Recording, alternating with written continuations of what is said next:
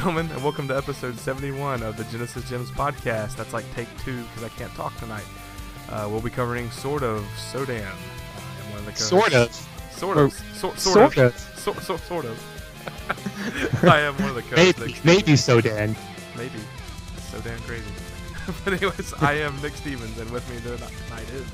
Hey, it's Aaron Hickman. How's it going? We uh, took an awful long time to get this thing together. I don't know if it was really the busyness. That's kind of what I blamed it on, but I think it was just the, just wanting to play this game.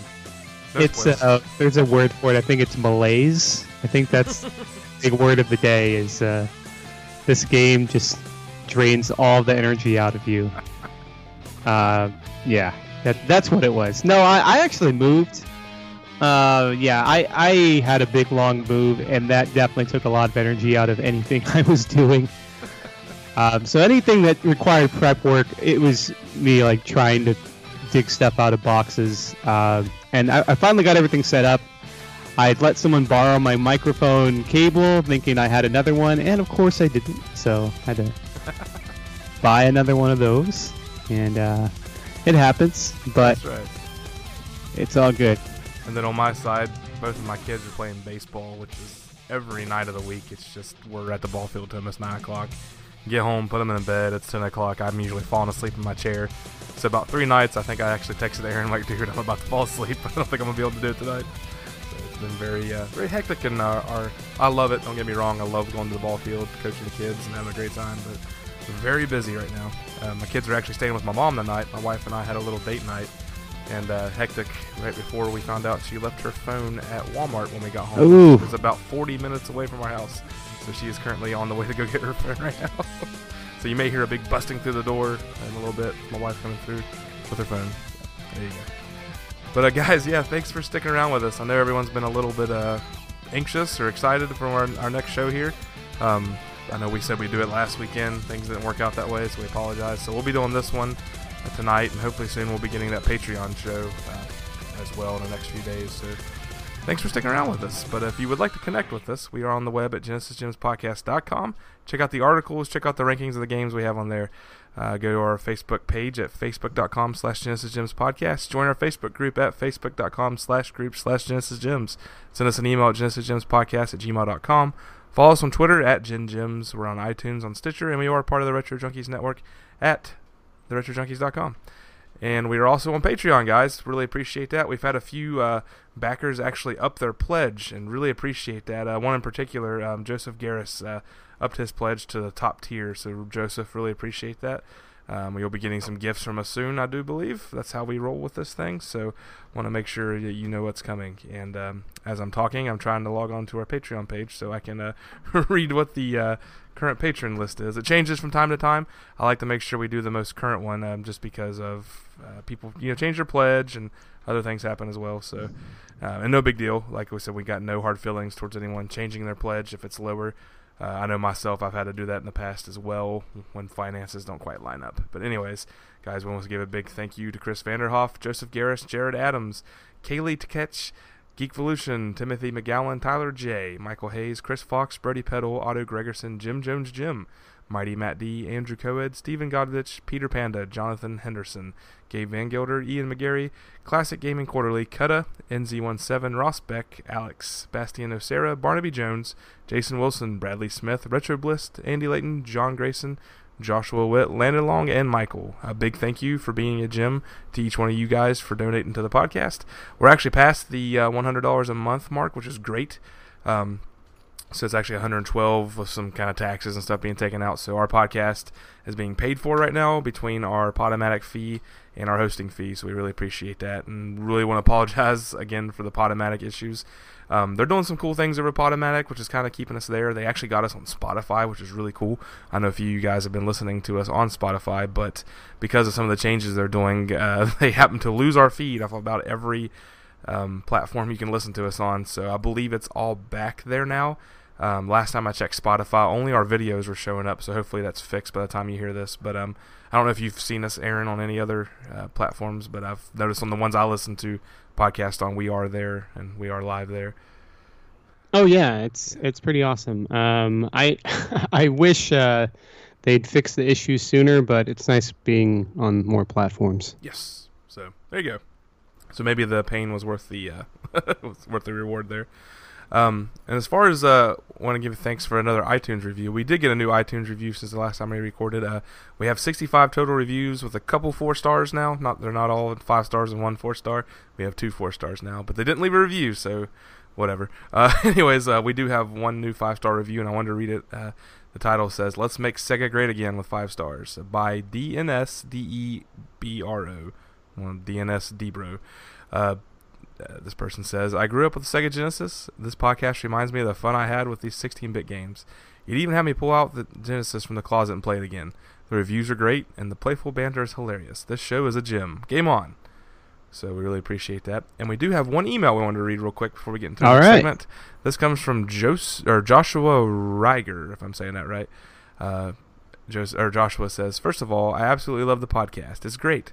Now, with that out of the way, recently I've been quite puzzled as to why Dynamite Headdy, one of the greatest and more obscure Genesis games, haven't been covered. It's from Treasure and deserves recognition. Now on to Dark Castle. To be honest, I think it's garbage. About three years back, I received a Genesis from my aunt and uncle. There were five games: NBA Jam, Sonic Spinball, The Pagemaster, X Men, and Dark Castle. I played Dark Castle, perhaps expecting a Castlevania type game, but nope. What I got was a game that seemed to try and screw me over at every turn. It is probably the most difficult game I've ever played. It made me so mad. I grabbed my dad's sledgehammer and smashed the cart into little pieces with a wiggled smile on my face. So that's it. Love the cast and you do a great job. I would support you guys on Patreon, but I'm a 15 year old, so I can't. That's awesome, jo- uh, Joshua. Really appreciate that. I'm kind of wondering if the uh, sledgehammer story is true. If it is true, uh, we want pictures and proof of that. Please. And we want uh, you dancing to the song Sledgehammer. Yes. Please. so really cool, guys. Appreciate the email. Um, our next Patreon show has a ton of emails. I forgot to tell you that, Aaron. Uh, we're gonna be doing it on kind of like the top five games that defined you or are most important to you in your gaming life. I think we had about almost ten emails. Well, come through Sword with of Sodan, one through five, obviously. Yeah, absolutely. Speaking of other games we've been playing uh, that we don't want to talk, we actually do want to talk about. Uh, we're gonna get into a little bit of uh, Sega snippets right now. Test one, two. Sega! Now it's time for Sega Snippets. So, Aaron, I need a breath. What have you been playing lately? Whew, man, uh, Sega snippets. What? Shoot, Sega wise. Um, well, I might have mentioned this on. So yeah, on, on our Genesis Gems uh, podcast group page, I posted a video up showing that uh, I had hacked my PlayStation uh, PlayStation TV, which is basically a console version of the Vita. And the reason I did that was that in the past year or two, there have been hacks released that allow you to load just about anything uh, onto USB.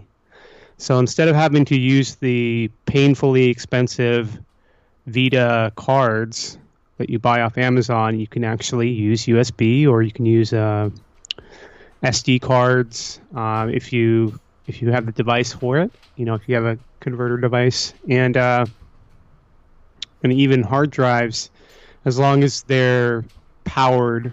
If, if you can get them powered somehow, then you can use them because the, the PlayStation TV doesn't draw enough power for you to uh, to use it normally. Anyways, uh, what I found is that you can load up um, RetroArch, and uh, with RetroArch, this particular build um, actually lets you load up all the way up to you know anything from home computers uh, to consoles, obviously the Sega Genesis Master System, um, and anything that Sega put out, uh, all the way up to the uh, Sega Saturn. But of course, you know how finicky the emulation is for that particular system. Um, so the emulation on the Saturn isn't always great, but that's kind of par for the course.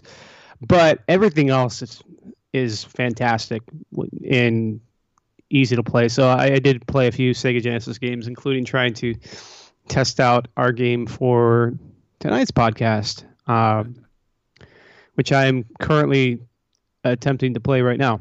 Yeah.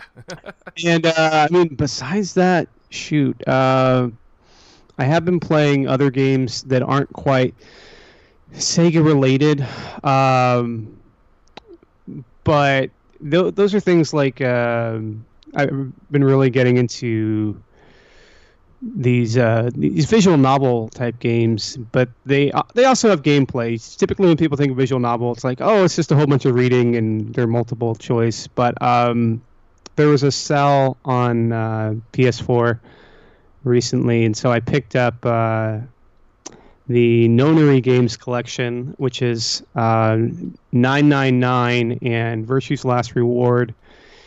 And uh, they're just phenomenal games. If you like room escape, if you like solving little puzzles and you like a little story, almost like a Michael Crichton uh, mixed with a murder mystery, mixed with Saw. Um, they've got really cool stories and, and really interesting plot twists. And uh, like the first game was was remade and added uh, voice acting actually, and surprisingly, the voice acting it was really effective and really well done. And they, they added a few things that made it a little easier to play because it, it was originally a Nintendo DS game, um, and at retail back when it came out, it retailed at twenty dollars, um, which I think was the steal of the century because that game's worth worth every penny, and I I think it's still pretty easy to find.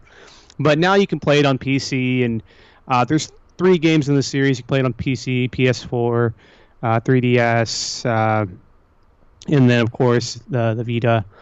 So it's it's on just about anything uh, you you care to play it on. Um, but yeah, I just got sucked in, so I've been playing playing a lot of those games and trying to get all the uh, the trophies, which is uh, you know you just play through the game. Uh, the the way these games work is they have branching paths and uh, tons of endings to unlock, and then you uh, you figure out there, there's parts of the, the branching paths that have a lock on them because you you didn't talk to the right person, and then you talk to them, and then it, it unlocks another branch, and um, eventually you can get to the the true ending because a lot of times is you get to a path and the game will say to be continued or um, you you'll die a, a horrible death somehow. And uh, you have to kind of solve the mystery. Why did i die? Oh let me let me back up here and uh, go down a, a different you know let me go through this this other door or let me talk to this other person and uh, I, I i don't know i just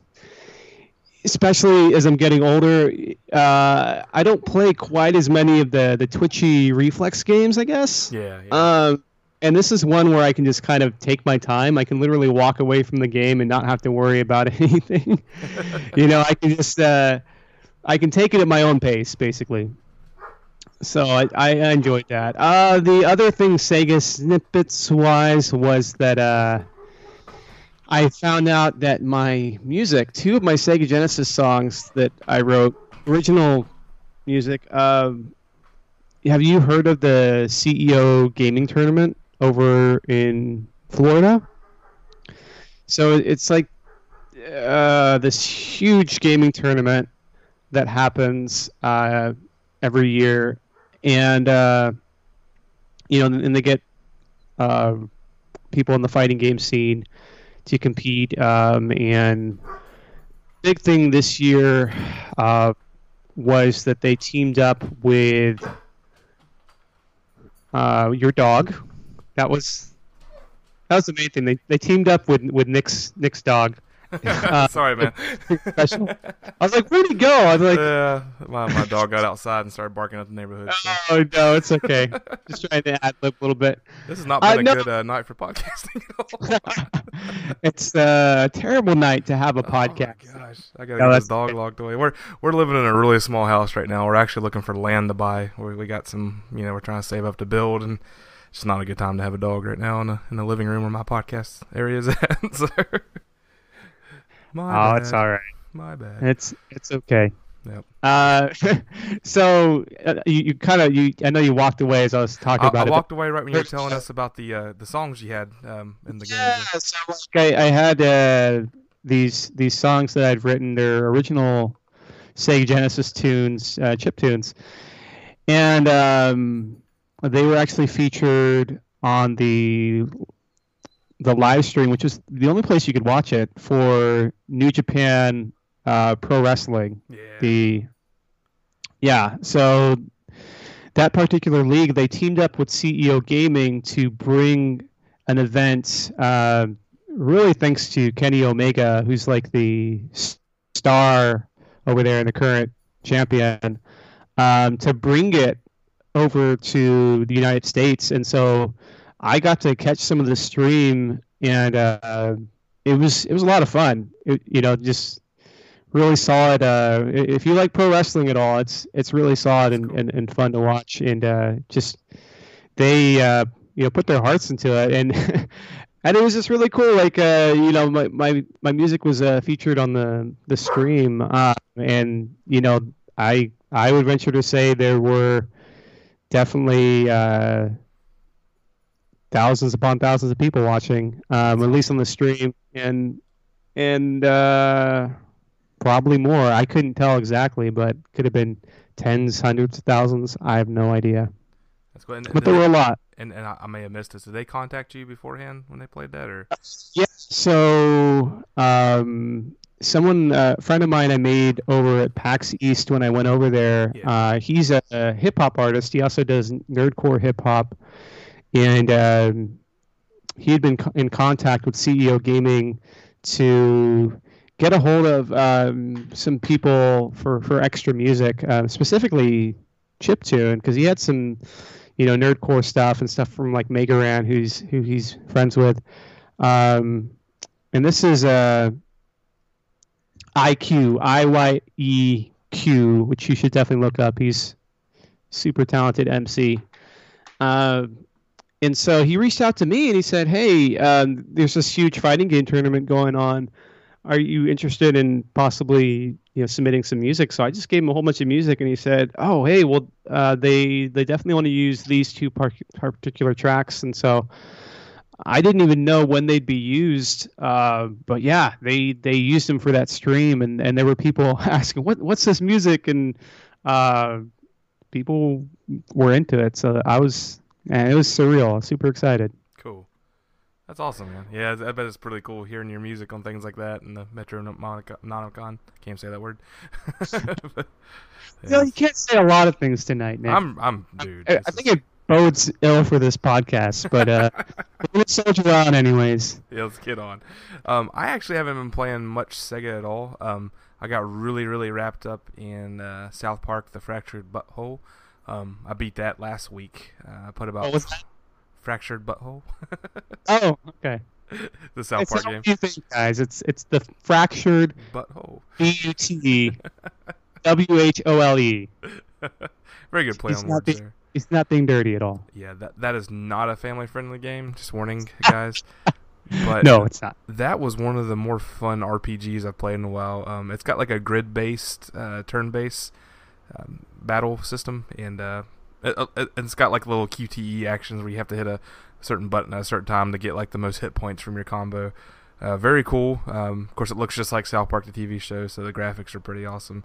Story was just insanely ridiculous, which it's South Park again. But um, whoever made this, I know uh, Ubisoft kind of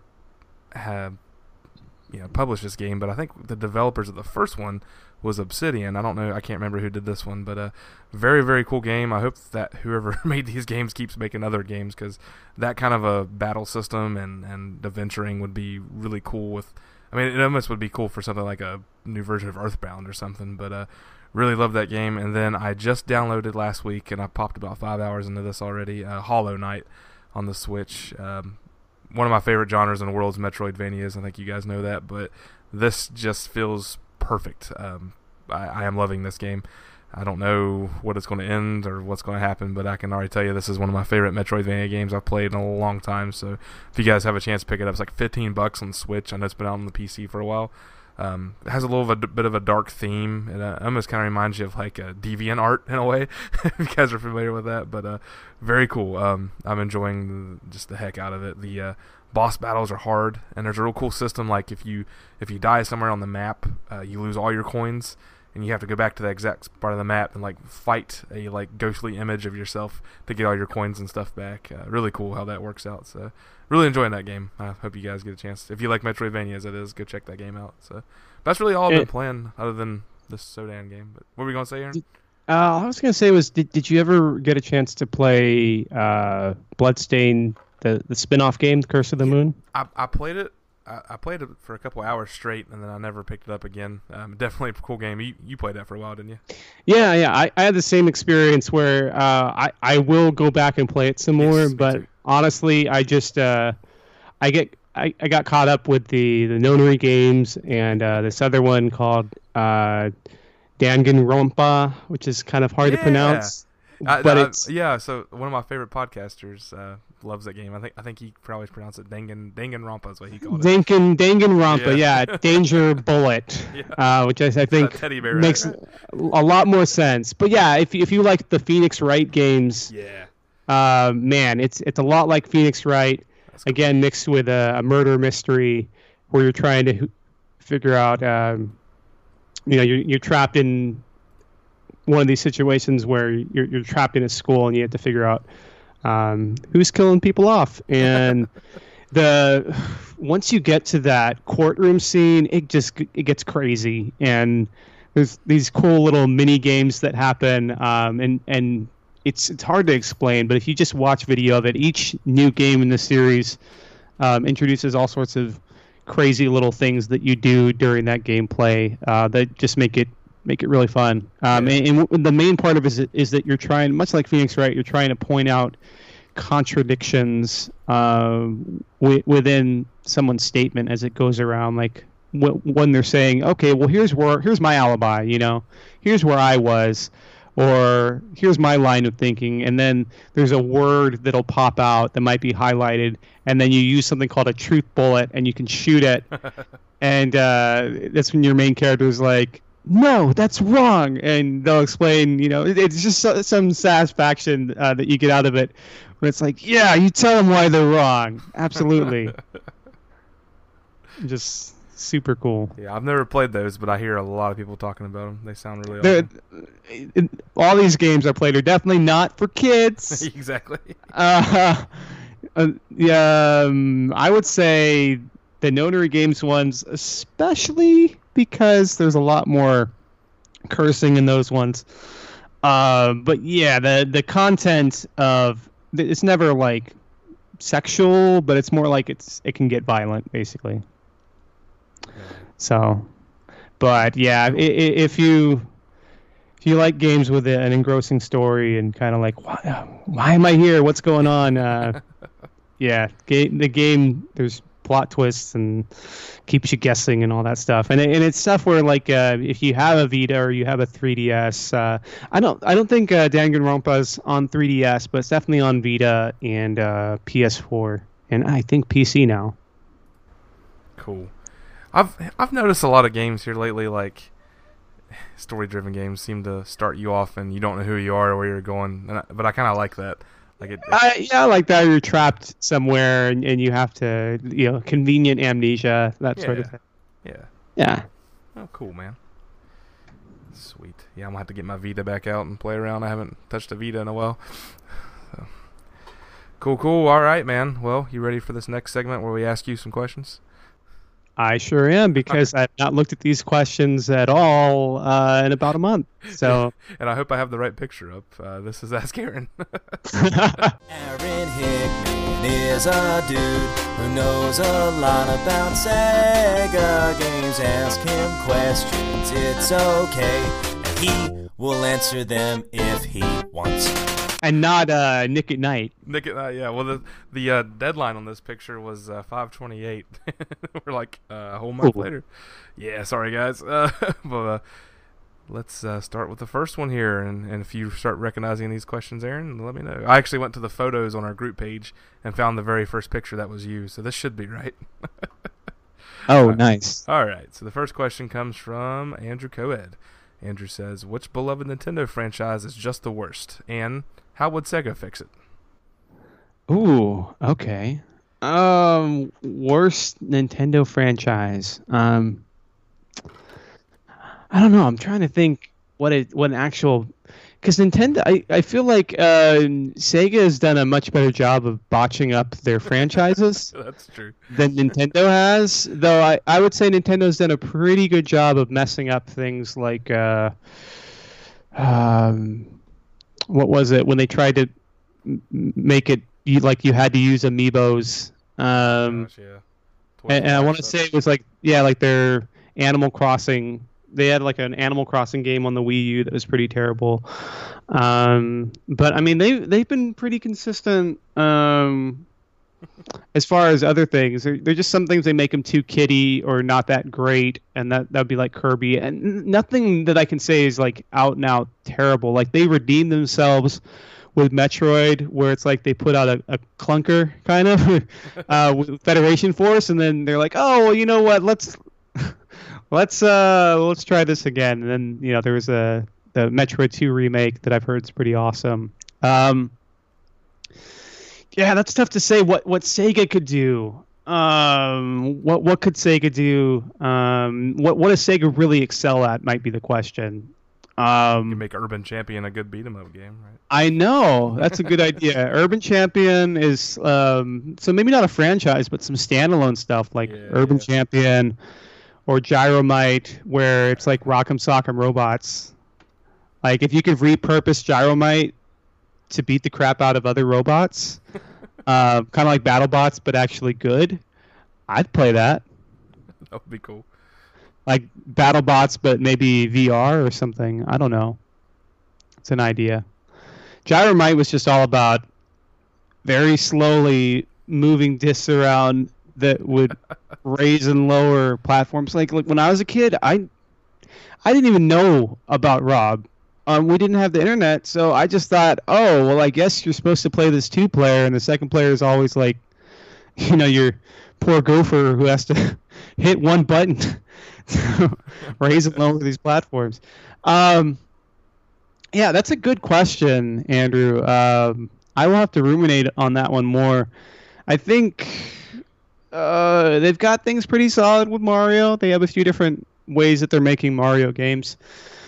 Um, but yeah, we'll, we'll say one of the earlier ones that just wasn't that well done. Uh, and that would definitely be like an urban champion. Uh, even uh, here's what I think. I think Sega did sports games early on until Camelot uh, came around, or um, Camelot and uh, a few other companies that helped out. Um, Sega did sports games a little better, um, and and then I don't know. Nintendo kind of turned it around. I think it was once uh, you had stuff like Mario Tennis and golf. I mean, I love those. I, I Yeah, the ones on the Game- Boy Color.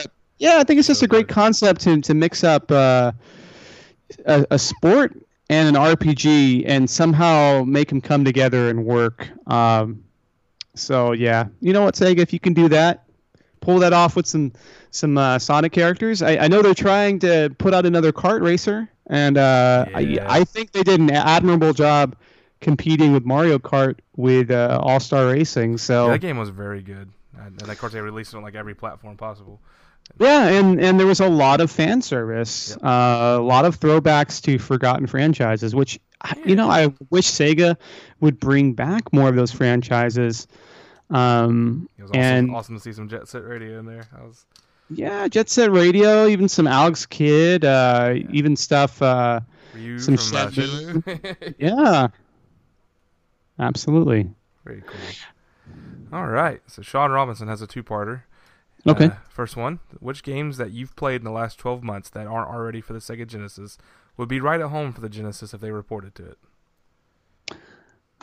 Uh, you know, now that I've seen what the Genesis is capable of, uh, I could totally see one of these room escape type games being on the Sega Genesis. It, it might be static screens, but um, there there are actually a few homebrew games that have been released on the Sega Genesis. Like uh, I think there's something called like Sacred Line or something like that, Okay. where they are visual novels that that have been ported over to the system um, with a lot of text and multiple choice. I think those could easily be ported, um, especially not having to worry as much about memory constraints. You know, people can make larger ROMs, um, or you know, they they don't want to release them on physical cartridge. Um, I think I've I've answered similar questions to this in the past, and I'm trying to think of other franchises maybe outside of the box. Um, the, what Sega definitely had a giant lack of was Metroidvania ex, ex, exploration type games. Yeah. And what I like to see is there's a port of Cave Story being worked on, which is a phenomenal Oh, Love Cave Story. and I've seen the demo on the Sega Genesis, which is great.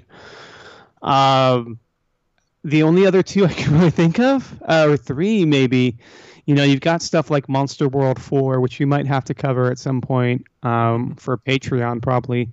Uh, you've got Phantom, I think it's 2049, and then you've got Todd's Adventures in Slime World, um, which isn't completely Metroidvania, but uh, it definitely has that exploration, find items, and escape type deal.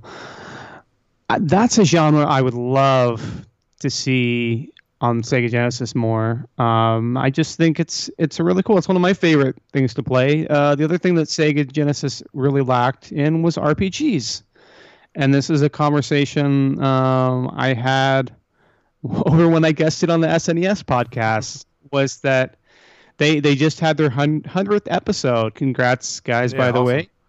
Um, and what I said was, you know, I, I love the Sega Genesis, um, but that's something I noticed that the Super Nintendo eh, really did have over Genesis, and, and maybe it was just that they had more developers working for them, and they had those key players like uh, SquareSoft and Enix and, and things like that. But there were just a lot more RPGs to pick from, and I and I think you could take um, a modern game now and demake it, and it, it would work fine on the Sega Genesis. Be great. Awesome. All right. So the next part, I'm actually going to be able to answer myself. Uh, Aaron- uh, Sean asked, "Which good games do you wish you could get your co-host to play?" And I'm assuming you're probably going to say Starflight. You know what? Let me ask uh, Landon. He's not on. He's not on here right now. So, um, but I guess I'll. Landon. Yeah. What What do I wish I could get you to play? Starflight is a major one, and and the thing I would say is, you know, when you're ready to play it, you'll we can definitely get you to play. But it's one of those things where you'll want to look at some quick instructions on how to play, so you're not lost Yeah. and maybe you know maybe start out with a uh, an idea because you know there's there's certain like RPGs and stuff where there's a certain way to do things or there's the hard way and the and the best way to do it is okay And you, you want to have like a human engineer you want to have this type of character and then they'll have all the stats you want so you're not gimped at the beginning of the game And somehow I always find the hard way to play those kind of games. So uh, and that's, that's going to be a fun episode too because it's going to be interesting. I'm sure Josh and those guys will jump on, but it'll be interesting to hear your all's knowledge on that game and then kind of hear my take as a fresh player. So that'll be Yeah, uh, it, it'll be really interesting, and I think we're going to do it sooner than later. Yeah. Uh, because we have had some feedback that people. uh, We we've definitely played a lot a lot of EA games on the show. This is going to be our second EA game in a row. Um, if I had a pie chart of games we've covered, EA would I Oh, think go have a, a large chunk yeah. Because EA just they put out tons of games every year for the system. It's just It's fun when you go You to know- the uh, retro game stores and you can see all those cartridges with little yellow tabs just everywhere. Very cool. Oh yeah, and then it was it was weird because some games they would uh, release the same game and then it would have a yellow tab and then it wouldn't. I've seen that too. Like uh, Jungle Strike uh, was like that, where there's two versions of that game, one one with and without the tab. Yeah. Yeah.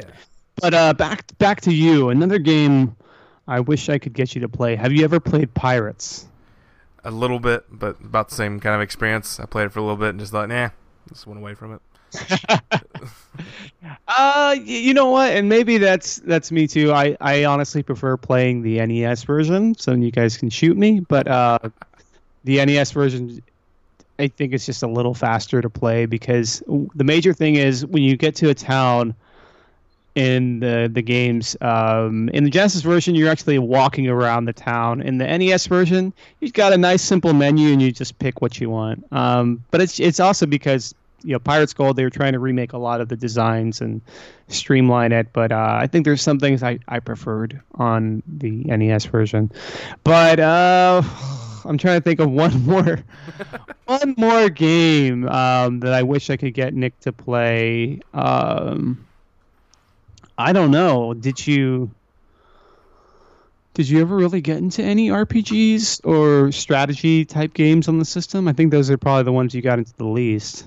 Probably. I, I did play Shining Force, so there was that. So I don't have any problems there. Um, Yeah, uh, people keep on talking about War Song. Maybe that's a game for both of us. Where I I really just haven't given it the time of day. yeah. Um, so maybe War Song's a game to play, which is part of a much larger series. But we only ever saw that game come stateside for a long time. Anyways, uh, let's keep going. All right. So the next one comes from Timmy Mac. Timmy Mac says, I know you love Snatcher. If a special anniversary edition was released, what would you like to see? What kind of extras in the game or otherwise? Um, how about Hideo Kojima's involvement? I think that would be the major thing, to be honest. That I feel like if it's such a niche game, and uh, I just at this point it feels like Konami's mostly about profit, and it would hard it'd be hard for me to see them bring that one back. Um, also, looking at the fact that like this new Blade Runner movie came out and it didn't do so hot at the box office. Um, I don't know. I just I just think uh, if if they don't see the money in it, then they might not go for it. They they tried to put out a Metal Gear game without Kojima, and it flopped just about as bad as uh, Snake's Revenge did. Um, no, Snake's Revenge is actually a better game. Not gonna lie. Um, Survive is I just I keep hearing terrible things about the game. If you're a fan of it, tell me why you're a fan and tell me how I'm wrong. But yeah, so what what would uh, that anniversary edition? First of all, I think it would have to be a two part anniversary edition, kind of like what I, what I was talking about. You have these collections of games like Danganronpa and the Nonary games. It would have to have Snatcher and Policenauts. While they're not completely related, they uh, Policenauts references Snatcher sometimes.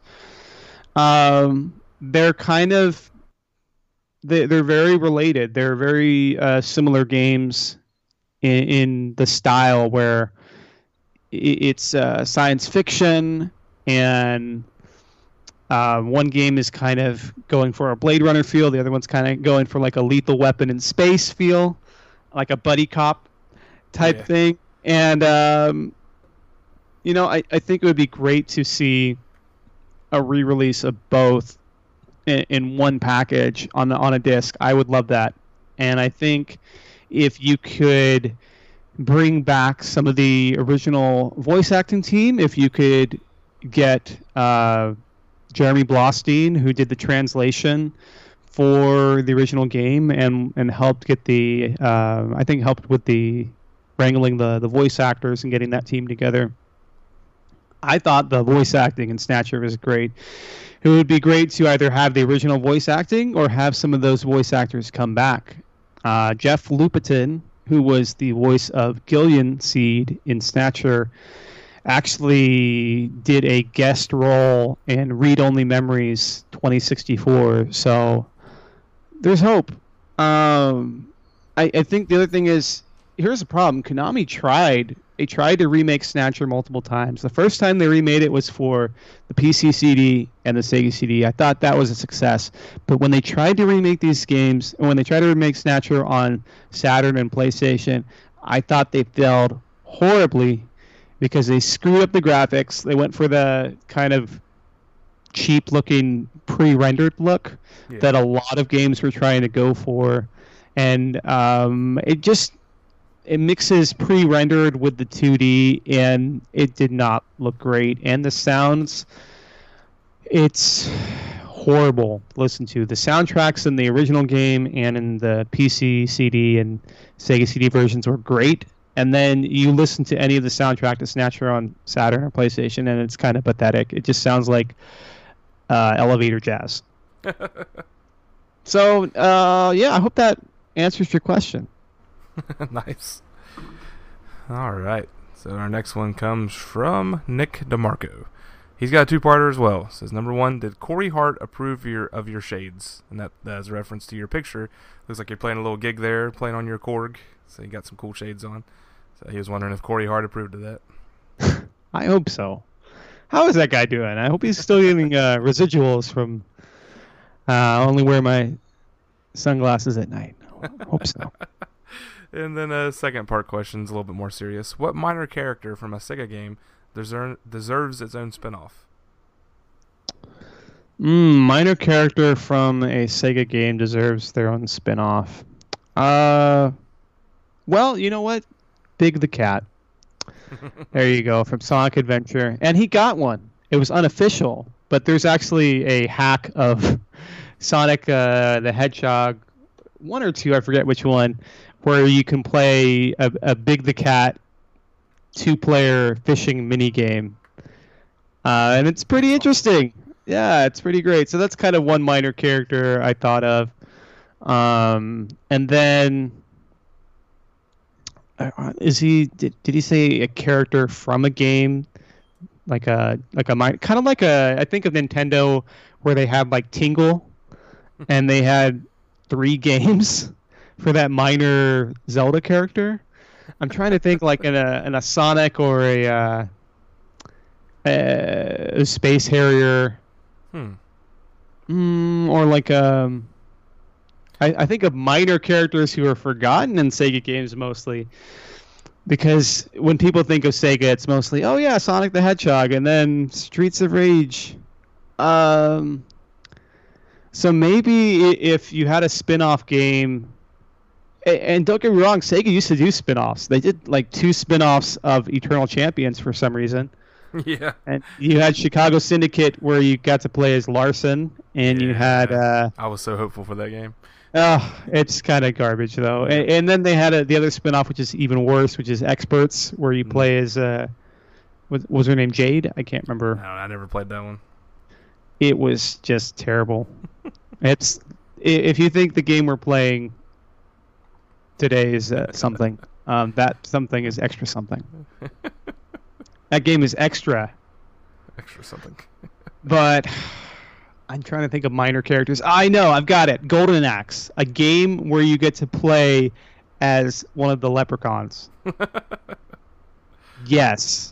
Lucky Charm. one of the leprechauns who steals all of your, your potions, and that's the whole goal of the game. That you just steal potions from unsuspecting heroes. And you avoid the And then- kicks. Yeah, absolutely. You have no ability.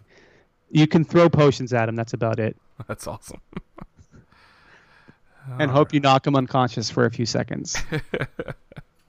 but you remember how like uh like Flicky, Flicky used to be the star of his own game, and then and then uh, they kind of rolled him into Sonic 3D Blast. Yeah.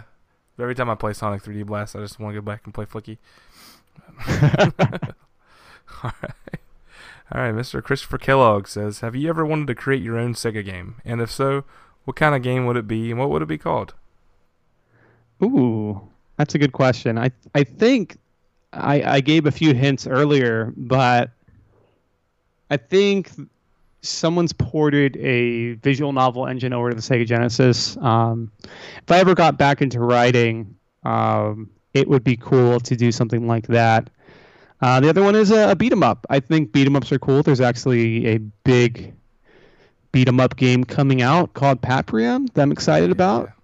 Um, but if I could personally make one, it would probably be an RPG or it would be a Metroidvania. I think those are the games that were the most sorely lacking on the system. So that's probably what I would do. What Uh, uh, would you do if you sang out of tune? All right. Uh, How would you walk out on me? Lend me your ears and I'll sing you a song. And I'll try not to sing out of key. oh baby. Bye.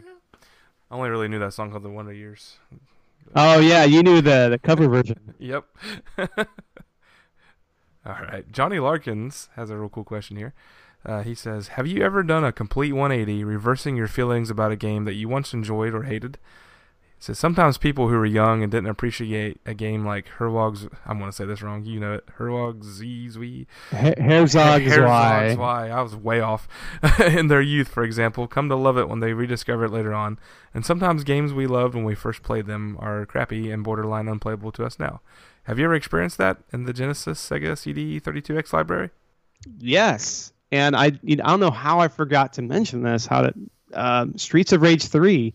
I was just over at my buddy's place, and uh, he has a copy of Streets of Rage three, and I couldn't really appreciate it when it came out, and I owned it um, because it felt too different from two, and I felt like the music was too different, and they added story elements and there were some things that were just kind of cheesy. And while I still think that the game is a little cheesier than the second game, um, like the fact that you can unlock a kangaroo, uh, and the, you're it's it's weird. It's cheesy and then it's more serious because you're trying to dismantle bombs and and stop. Uh, yeah, yeah.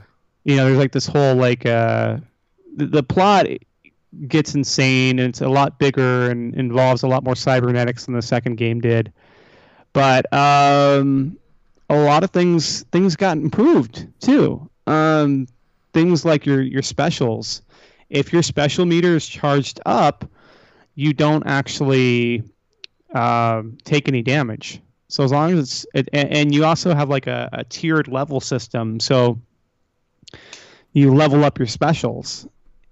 So I think that's that's cool. Now I will admit we did play he had a repro of the Japanese version that had been translated.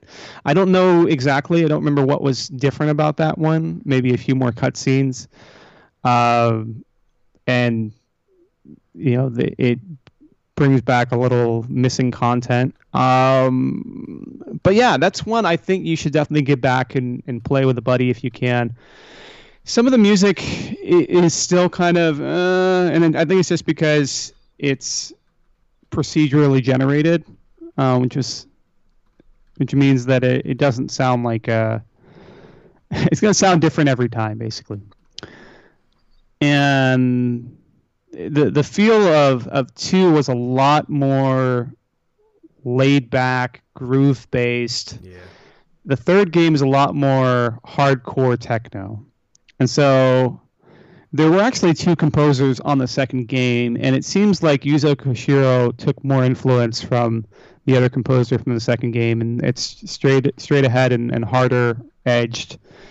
And some people might dig that, but as far as catchy tunes, they're fewer and farther between. There's still a few in there. Um, but yeah, that that's the one I think of the most right now, where it's it's one you should go back and try, and especially if you can try the, uh, the translated Japanese version. Um, what's another one that I think that that's bad that I've kind of changed my mind on a little bit is Dark Castle. Dark Castle, yeah. Dark Castle, White Castle. Uh, Dark Castle to an extent, yeah. Where I just I, I couldn't see how anyone could could play it, but now I've grown to appreciate it a little bit and see what the developers are trying to do. I still think it's not the greatest port, but um, I I still enjoy it at least more than the game we're covering today. Um, the other game I thought of was Hydlide uh, 3, or Super Hydlide as it's called here. And that was one where I hated it because you could get encumbered, kind of like in uh, in an Elder Scrolls game, but back in the 80s, right? So you could get it was like the earliest RPG you could play on the system. And it is painfully hard until you realize what you're doing and then it's less painfully hard. But um, that's that's one I've spent more time on, and I've kind of reversed some of my initial hatred of the game now that I've understood its quirky mechanics a little bit yeah. more.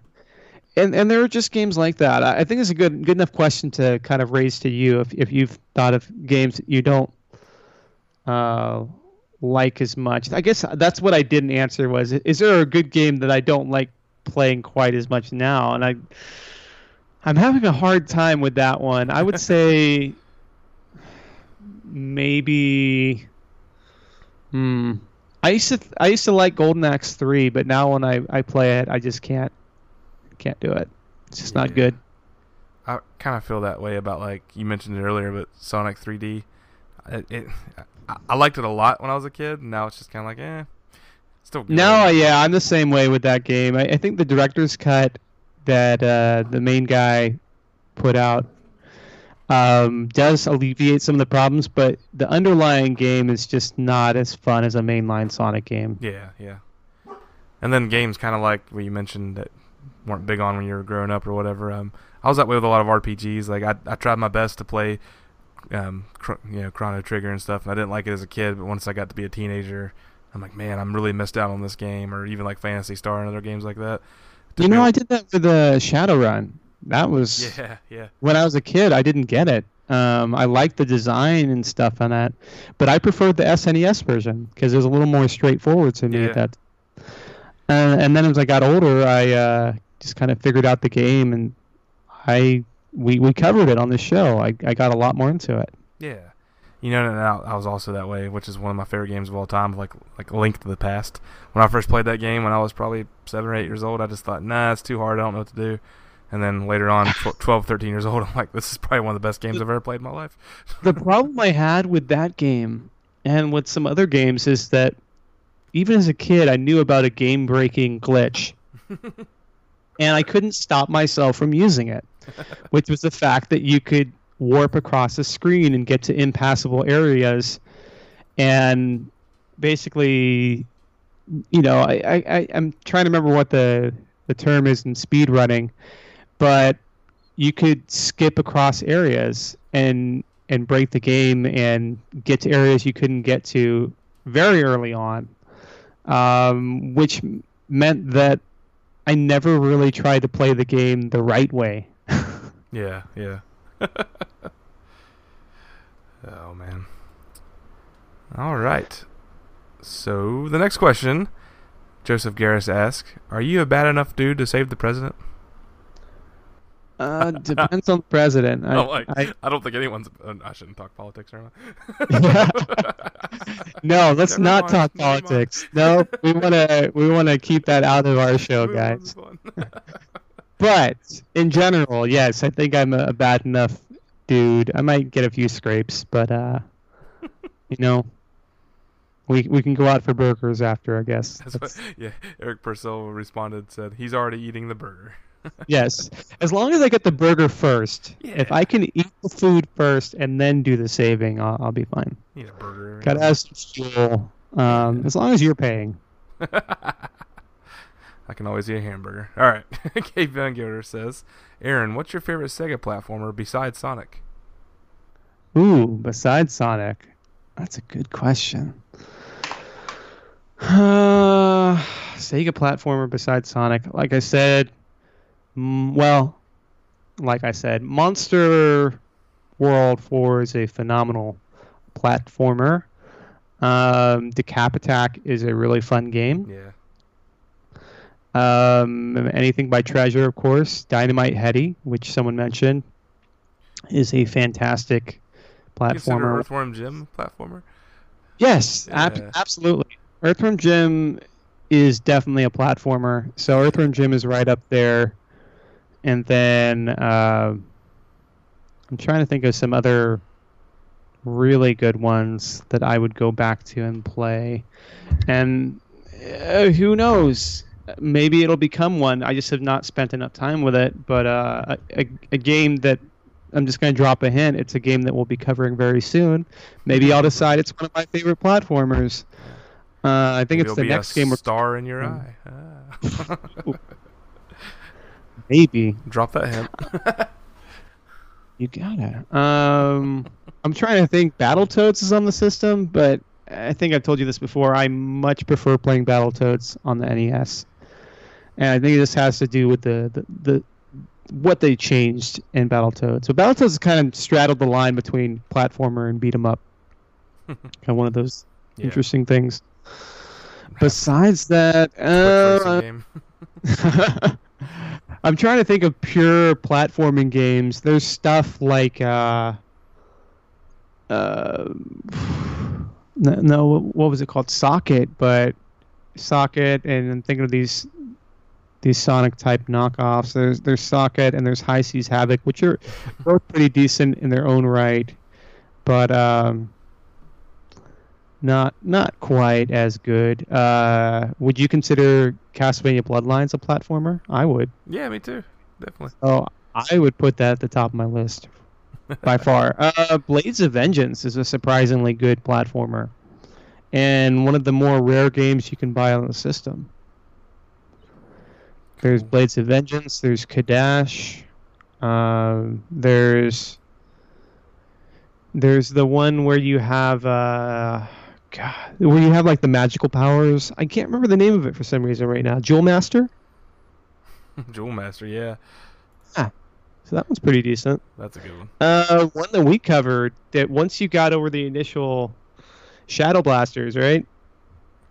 Well, you consider that was of good. gun yeah. or a I mean, that's, uh, a, that's a lot like Jewel Master in a way, just the way you're shooting junk out of your hands. yep, shoot junk out of your hand. That's my day to day. So shadow blasters gets better once you get speed up I just power love my descriptions. They're so so great. Oh, they're phenomenal. Shoot crap out your hands. The end. Don't stop me now. okay, so next question. Next question comes from Eric Purcell. This one was real sweet.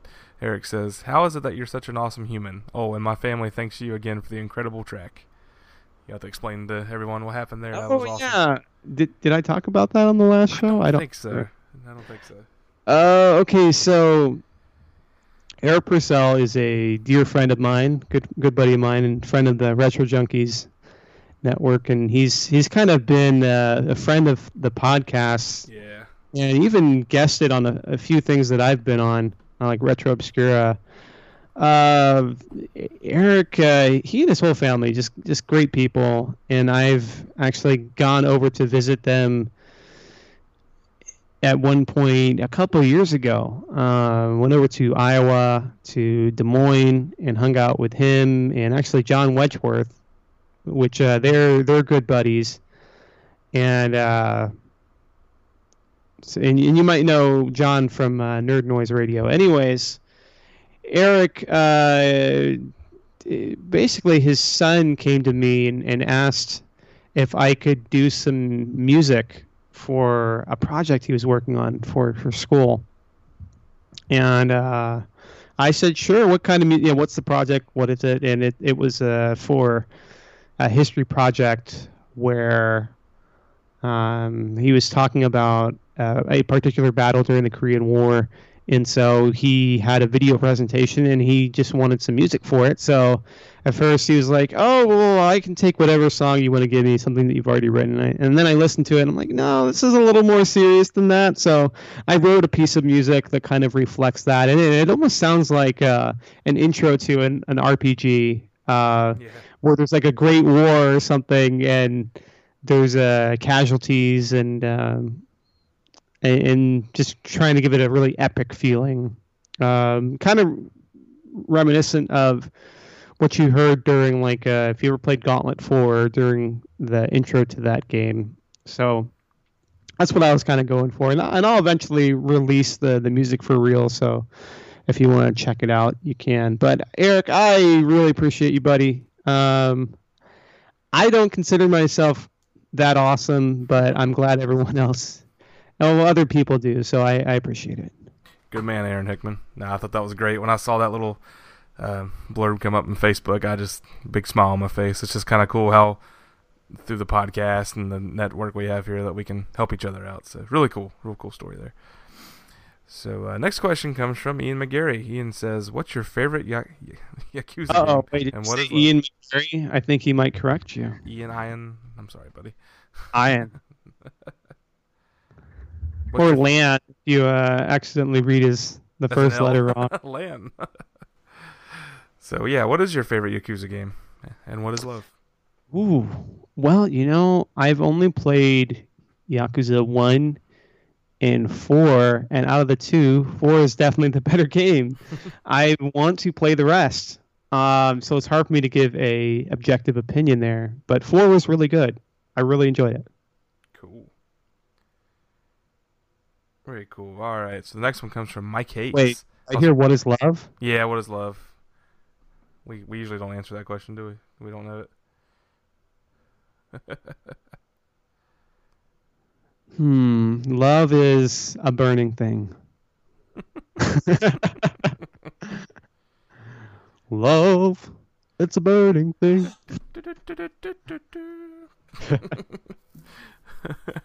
Man, just full of uh, musical references. I watched a video of that the other day. It was funny. All right. So Mike Hayes asks, why didn't Sparkster become the superstar gaming mascot he deserved to be? There's a platform. that was the other platformer. I mean, No, I one of the top tier platformers of the Rocket system. And I think no one wants to. I don't know. He's a rodent. He's a He's a possum. I mean, look at. I think it was Awesome Possum's fault, to be honest. I think he ruined it for everybody. Good old awesome possum. Bubsy the Bobcat. You know, just these these uh, third tier platforming heroes. Yeah. That's what it All, all real monsters. That's one I got sitting on my shelf to forget about. So you a platforming game. Castle Illusion was good. Oh yeah, Castle Illusion is one of the best. Yep. And and they're gonna keep coming back to me as I remember more. Flashback, of course. Flashback. Yeah. Yeah, that one definitely has some platforming elements. Yep. Yeah, they're releasing that on the Switch here soon. That's gonna be fun.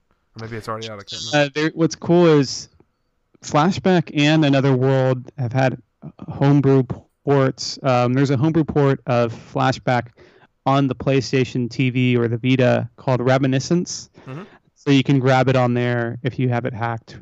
nice. Pretty cool. Nice, nice, nice. Okay. So next question is from Ken Kazuma. Ken says, "I'm excited about the Sega Genesis collection for PS4. Are you?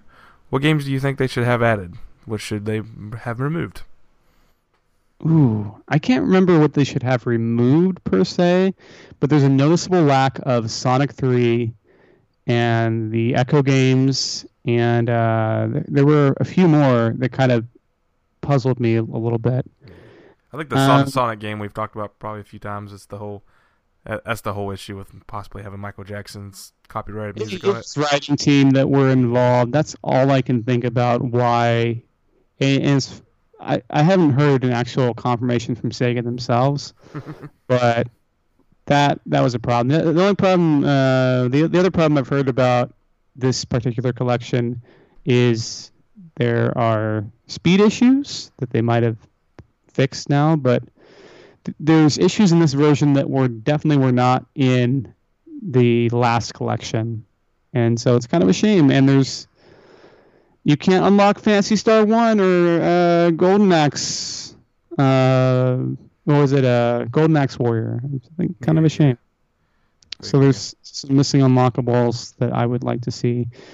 Games that, honestly, it's ridiculous that Sega hasn't gotten the rights to more things, and I I think there's just more undiscovered games that the only way you can really play them is um, through slightly less legal means, or if you want to play them on your Sega Genesis. Um, but thankfully, most Sega Genesis games are fairly cheap, and you can get a lot of good games for ten dollars or under. Yep. Is probably one of the greatest strengths of the system is that you haven't had to worry about really extreme inflation like you did with the Super Nintendo or the NES. So it's True. still very easy to collect for the Sega Genesis. Very true. Cool. Uh, probably gonna say this name wrong too. Michael Talander says, "If I were to make a new Sega Genesis game called Tanzer, and it having, by the looks of it at the moment, a successful Kickstarter, would you be okay with that?" Yes, absolutely. And uh, I have had a conversation with this fellow, um, and that Kickstarter is still live. But uh, I said, "Hey, do you need any music for it?" And he said, uh, "I've got a composer, but if you want to write a track for it," uh, he said he hasn't gotten back to me yet about it, but I might be involved with it at some point, which would be exciting to have uh, my music in an actual Sega Genesis game, which is one of my dreams. So Very cool. And uh, went on the Kickstarter page real quick, just give you all an update. Tanzer is a new hack and slash platforming game produced exclusively for the Sega Mega Drive and Genesis. So very cool. Looks like they have 262 backers, and what do they have here? Yeah, they looks like they've reached their goal. So very cool. Definitely check it out. It looks like it's uh, highly influenced. What what was it by Strider and Osman Yeah. and uh, tho- those types of uh, platformers. Strider is another really cool platformer game, by the way. I don't know what's up with my memory right now, but it's like as we talk about things, these games just start coming to me. Very cool. I love all this home stuff. Uh, Ghouls and Ghosts. There we go. There's another Gotcha. fantastic platformer. Gotcha. Very cool. All right. So the next question comes from Trevor Franklin. Trevor says, "Why do you only listen to one po- podcast, and why is it Retro Bliss?" Uh, you know what? Retro Bliss uh, is actually in my rotation. I don't listen to too many podcasts right now, but it's definitely one I like to go and check out just because, uh, you know what? We have like a, a fake, our fake fights with those guys, but uh, they are honestly two of the nicest guys I've Oh, ever met in my life, Big and uh, they're they're they're big teddy bears. Um, Big Dave. We'll get to know those guys. They're just very warm and very very funny. Uh, they they make me laugh and uh, their shows they they don't take themselves seriously at all and they do skits at the beginning of uh, every show. Full disclosure, uh, I wrote their theme song, but uh, I'm, I'm a little biased. But uh, they, they kind of remind me of the format we had for Retro Obscura in that they cover anything and everything as long as it's retro. Yeah.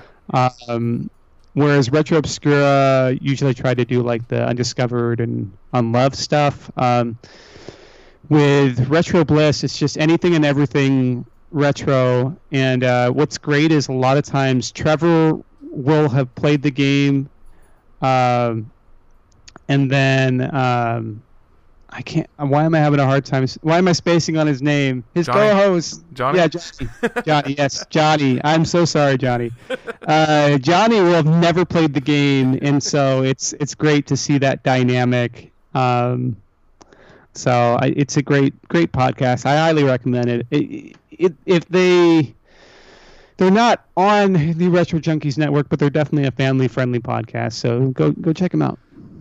Very cool. Yeah, they I know Trevor's been listening for a long time, so is Johnny, so we appreciate their support and their uh, kinship there. Very cool.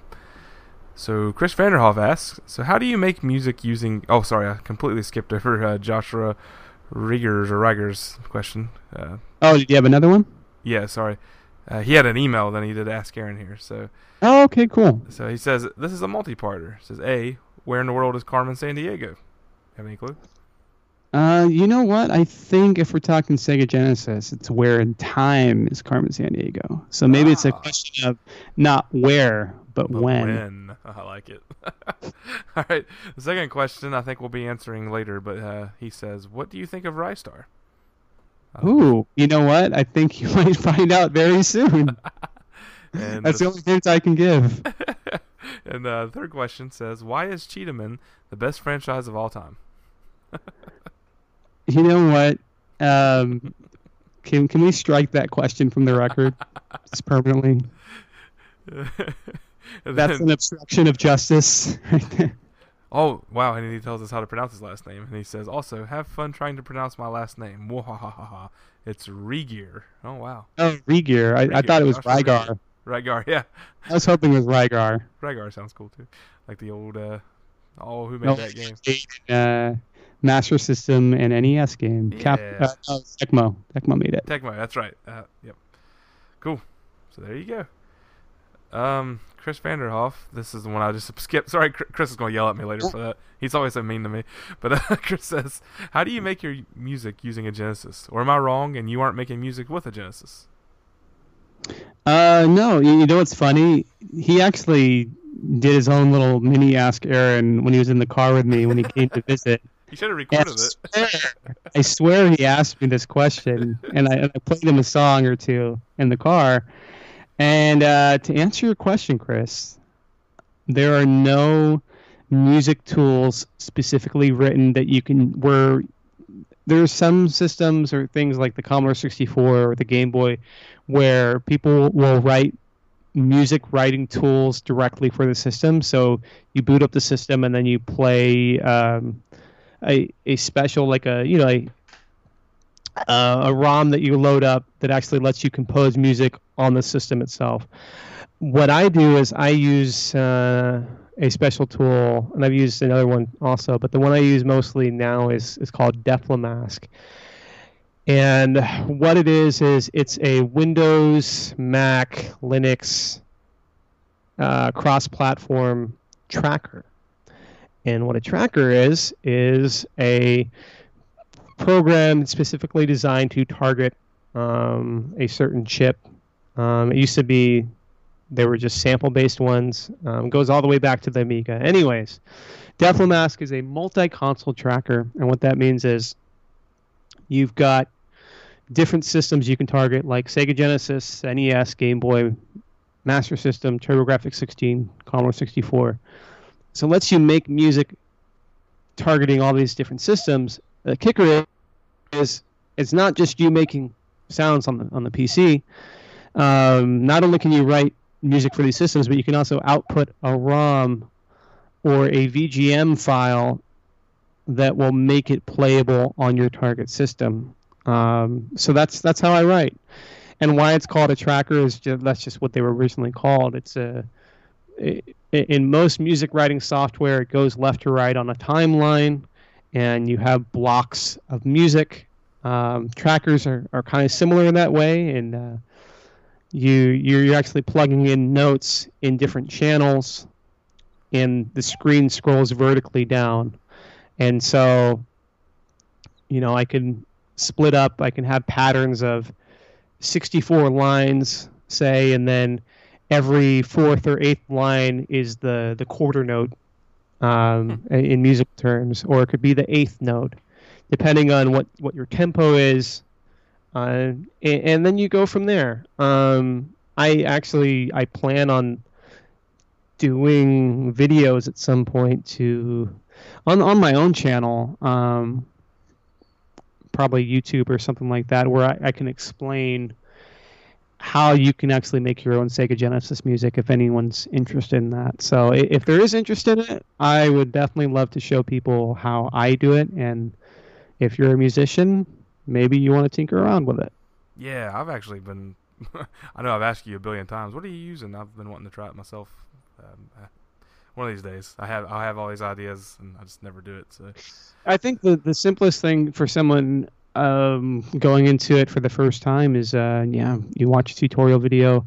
Also, you you maybe try and program the simplest thing, which is like the drums, yeah. because with the Sega Genesis, you've got one sample channel you can use, um, and so you could program a, a, a simple drum beat. And then um, because it's teamed up with the Master System chip as well, the SN chip, you could also do some simple hi hats and percussion. Yeah. Excuse me. I am sneezing. Bless you. Thank you. All right. So what's what's our next question? Next question comes from Stephen Patterson. Uh, Did you notice this is the Ask Aaron podcast instead of Sword of Sodan? I, I that's all right. I, that's all right. I apologize because uh, well, I don't is have and and Aaron, I, I know to say about this game. I, I know we'll get into this a little bit later, but uh, this is where where Aaron and I've been talking, trying to make it easier on ourselves to do segments where we record up to ask Aaron one evening and then do the rest the next. So we're not sitting here for because our podcast has organically grown very large. I'm and, and, and source, guys. And I love it. I love it. I love that we have these big two-hour shows, but sometimes it's just a little difficult recording it on one night. So. so good deal. Anyways, next question comes from Stephen Patterson. Stephen says, "Is the MS 2000 your primary?" Oh, that's Stig. He goes by Stig. Oh, Stig. Stig. Actually, a very uh, very well, I'd say well known in the chip scene, but he's a he's a VGM composer. He's he's written video game music, and he's also a very talented uh, chip tune artist. Cool. So is that your primary uh, synth there, MS two thousand? Oh, good question. Uh, I'm actually borrowing it from uh, the lead singer of my band. Oh, cool. Uh, yeah, so it's it's not it's not mine, but I definitely like to use it. Um, cool and it's a lot of fun. It's a Korg MS2000. You can get some really cool sounds out of it. Are you still in this band? Um, that's a I am. question for me. Yeah, I, I am in this band. We've got a show coming up in August. We're going Awesome. to play a museum museum show. Awesome, Um, well, it's more of not a museum. Sorry, it's an it's an art gallery show. Still is. So it's a, it's a Texas art gallery in in uh, San Antonio. So I'm I'm looking forward to that, Awesome and I'll get to play a solo set also. So it'll be awesome. stuff, man. I've I've been dabbling in. I played f- three solo little things here recently. It's all musical, so there's uh you know it's more just kind of background music for a winery I play at, and I'm trying to get into a restaurant. I've been doing weddings and stuff for years.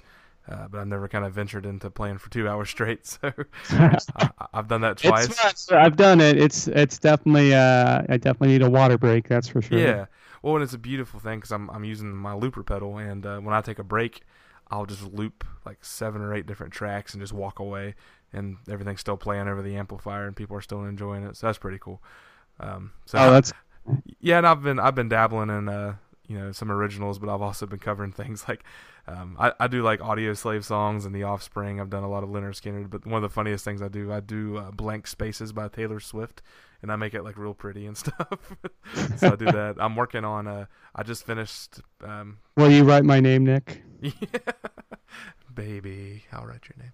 But um, and then I just finished up uh, a real cool version of Santeria by Sublime, and uh, now I'm working on uh, "Take on Me" by a-ha. And Oh, nice. Do you reach that high note? uh, yeah, I do on the guitar. Again, I don't sing. Nice. I play the melody. we should we should team up for that, and I'll I'll do a Sega Genesis version of that, and then you Yeah. can write some I mean, I've, I've, guitar, right?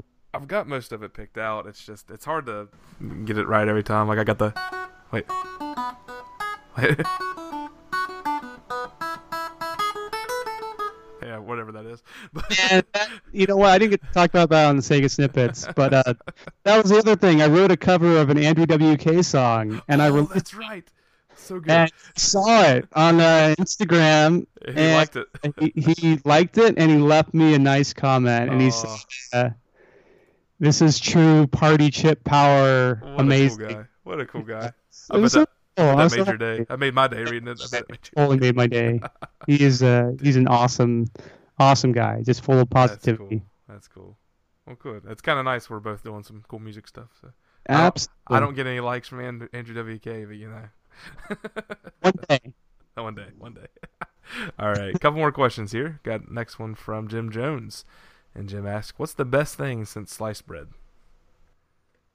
Ooh, the best thing since sliced sliced pickles. I like those fried fried pickle chips at restaurants. You ever had those? Yeah, I have had those. Or you know what? Um, what's one of my favorite things? I would say barbecue on pizza. I think that's Yeah, I'm not a fan of that, but I. I well. Have you ever had brisket on pizza? That's what it is. It's like brisket pizza. It's like- uh, I don't like gimmick pizza. I don't know. Like yeah, that is definitely gimmicky, but it's pretty good if they do it right. And uh, that, that's that's one they give you pickles for. on you, you know it's weird though? We have this thing. I don't know if you do, where they pretty much put a sandwich on a pizza and they fold it over and they call it a Publix. For some reason, I'm okay with that. no, I've Is that weird? done that. I, I know there was a whole like fascination on uh, Parks and Recreation with with Ben and his fascination with calzones. Calzones are awesome. Yeah. I actually like calzones, but I don't eat a lot of bread. Um, but I do love Well, that's right, calzones. right. I, I. Um, the best thing since sliced bread. I don't know, man. I think uh, cheese sticks are pretty awesome. I think those are great. You know. I don't know. Oh, you know my favorite? Sprinkling with some cheese. It's it's pretty good. I've been watching a lot of Parks and Rec lately. I remember you had that cool painting of Duke Silver, right? I do. I, I totally pulled off a Ron Swanson quote at work the other day. They were talking about cats and, and small dogs, and I did the whole uh, any dog under 50 pounds is a cat, and cats are pointless. That's one of my favorite quotes from him. It's like you're saying, "Here, you throw this away." And it was, I forgot. I think he's like at a a, a health food store, and he's like, "What are you doing?" he's like, he's like uh, thanks. Can I have another one? And they're like handing him samples, and he's throwing them in the trash. Thanks, I'll take another. Yeah, here, keep him coming. He's one of the best. That's one of the best characters in TV. Absolutely. All right, all right. One more question. This one, oh, this is this is interesting. Antonio Sanchez says, "Who knows more about the Genesis sound capabilities, you or Mister Wedgeworth?" Uh, I don't, I don't know. You know, I, I've definitely got the, the hands-on experience. He he retain. I would say what John from the Nerd Noise Radio, which I do recommend checking out. Uh, he's got a good podcast now. Um, I would say what John has is a he, he's he retains the theoretical knowledge a lot better than I do. Um, but I, I'm hands-on, kind of a tinkerer uh, with sound. So if you're talking about practical knowledge, I probably have more practical knowledge, and he might have more. Uh, here the the capability, or you know, like I I have I have that knowledge, but it's not something where I can instantly recall Yeah. facts uh, as well as John can. I think John is. Uh, some people call me a walking encyclopedia, um, but like he can recall specific numbers and things like that a little better than I can.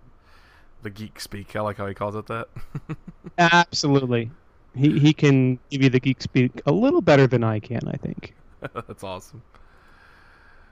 And if you if you don't remember, John was actually I think uh, I don't know if we're ever going to go back and do it again, but I I know you guys did a there's something on our feed where it was like a Streets of Rage episode, right? Yeah, so we instead of covering it on the gyms, we actually covered that over on the Retro Junkie Super Show. And uh, at the time, John and I were both guests on that uh, with Landon and Rob. So instead of just covering it again, I did like a short wrap up, and I posted that on the uh, on the gyms feed. So yeah, you can actually hear John Wedgeworth on the Streets of Rage episode. I forgot about that. I'm glad you said that. Yes, sir. Cool. Well, all right, that does it for Ask Aaron. Hey, Aaron, game on. Game on.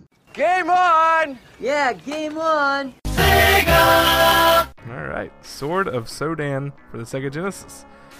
Aaron, I have no memories for this game because I never played it uh, before our our two month uh, preparation for this podcast. How about you? Did you play this at all before? Uh, I've played it over the years, but it's one of those games that's so unremarkable outside of the graphics that it just kind of slips through your memory and you forget it ever existed until it comes up again on like an angry review on YouTube. yeah, Uh, like the top 10 worst games on the Sega Genesis. or a very And a very spiteful suggestion from uh, Retro Bliss podcast. Indeed, those I can't even call them gentlemen. They're uh, they're a notch below that now. They're uh, spoiled. they're they're not friends. They're fiends. Just kidding, guys. We love you. Listen to Retro Bliss, and uh, hopefully we can uh, return the favor. We you know what we still owe uh, no no swear gamer. We still owe him uh, a bad game review, but we we'll, we'll have to wait on that for a little bit. You know, we got to kind of we gotta play a good game every now and we then. need a breather. Yeah, after need this we need a breather. I mean, this spoilers. this game almost killed the show, guys. I'm, It did. I'm dead serious. No, it, I it went- didn't. But uh, I mean, I, we we took like a month long sabbatical been I, went back and looked. playing this game. We we uh we reviewed Dark Castle at the end of April, so it's been that long. I'm like, oh no, sorry guys. People were like, are, "Are you guys okay?" And I'm like, "Well, I had to move, and the move took a while. It took a lot out of me, but uh, And I'm I'm very, I feel very blessed and honored that we haven't lost any patrons. So guys, thanks for that. I was like, oh, someone's gonna delete their money from this. It's just been too long. no, please don't. Thank you, thank you guys so that. much we're for sticking on around. Hey, we, we recorded the first part of this podcast. We weren't on Spotify. I checked today. We're back on Spotify. So thanks Spotify or Podomatic. Yeah, Yeah, so okay. Sword of Sodan uh, was released in 1990 for the Genesis, and it was released in 1989 for the Amiga. Developed by Innerprise Software, which uh, I couldn't find which system they did, but it said they also did a Miss Pac-Man port and Turrican, believe it or not. Oh yeah, that that the Miss Pac-Man's not too bad, but Turrican is. Do you know what system they did it for? I couldn't find it. I was searching, searching, searching. Miss Uh, Pac-Man went on 2600 is one of my favorite games, and I'm like, surely that wasn't it. I would hope No, not. I don't know uh, what port they did, uh, because if you try to search for them, it's enter. It's is it Enterprise? Innerprise, like I N N E R. Yeah. Oh, and Innerprise, right? Like inner, yeah. Yeah, Innerprise Innerprise software. I I can't even think of like other ports they made. It's um I'm trying to think here and it, it's it's losing me. But I think they uh they did stuff on the Amiga and uh on the Sega Genesis. I mean, I, I looked them up on Wikipedia as you do, and I see that they did the Miss Pac-Man port. For Uh, Yeah, okay, and that's a good and one. I actually uh, like that a lot. that's actually pretty solid. Um, Battle Squadron, which is ported to the Mega Drive, and I don't think it ever came over uh, here. Did it? Wait a minute. No, I I don't remember it coming out here in the states. I could be wrong, but I don't remember playing Battle Squadron. Maybe I'm wrong. Anyways, yeah, I think I think I'm wrong. Anyways, it's a shoot 'em up, and it looked pretty good. Yeah. But we're talking about Sword of Sodan. Sword of and Sodan. did you look up the program, the main programmer of this game? Did you look him up? No, I looked at the composer though, but go ahead with the programmer if you. Uh, the programmer, um, whose name shall not remain nameless. he who should not be named. This programmer. Yes. So it's Søren Grønbech. Uh, apparently, Sword of Sodan was one of the top 10 selling games on the Amiga uh, for a time. Uh, There but only no, ten only ten games released for Amiga. So. 10 no, what, what what I read on Moby Games at least was that his nickname he, he was a hotshot programmer on the Commodore 64 nice. and his nickname was Sodan So and that's what led to this Sodan. game being Sword of Sodan. And I don't know what Sodan means, I but don't either, but there- uh, our listeners had a lot of fun with that on the uh, group. And- and- and, um, good. what what I find interesting about Sword of Sodan in general, because I don't really have too many memories of it, but I remember games like it. Um, and like the earliest example I can think of is Kung Fu on the NES. And that game's actually aged a little better than this one, but it's the type of game where it's not quite a beat 'em up, but there's enemies rushing you on the Yeah. screen, the same types of enemies that keep rushing you, and um, the the controls are a lot more responsive in in that game. Uh, and then I think of uh, China Warrior on on the TurboGrafx 16, where it's like these giant sprites, but there's just not too much gameplay. There were games like this around that time, and uh, Sword of Sodan, when it was released on Amiga, it, it initially it got really good reviews from publications because they weren't really going past the surface level. Yeah. and to them it was like oh the you know great graphics. Look at how huge these sprites are. It's like when you see mortal kombat for the first time and you see oh wow these, these digitized graphics this is so lifelike. I, I imagine that's what kids when they see the box art and they see oh this is so crazy. It's like conan the, the barbarian. It's uh, intense you know Look at look the blood and the swords. Yeah.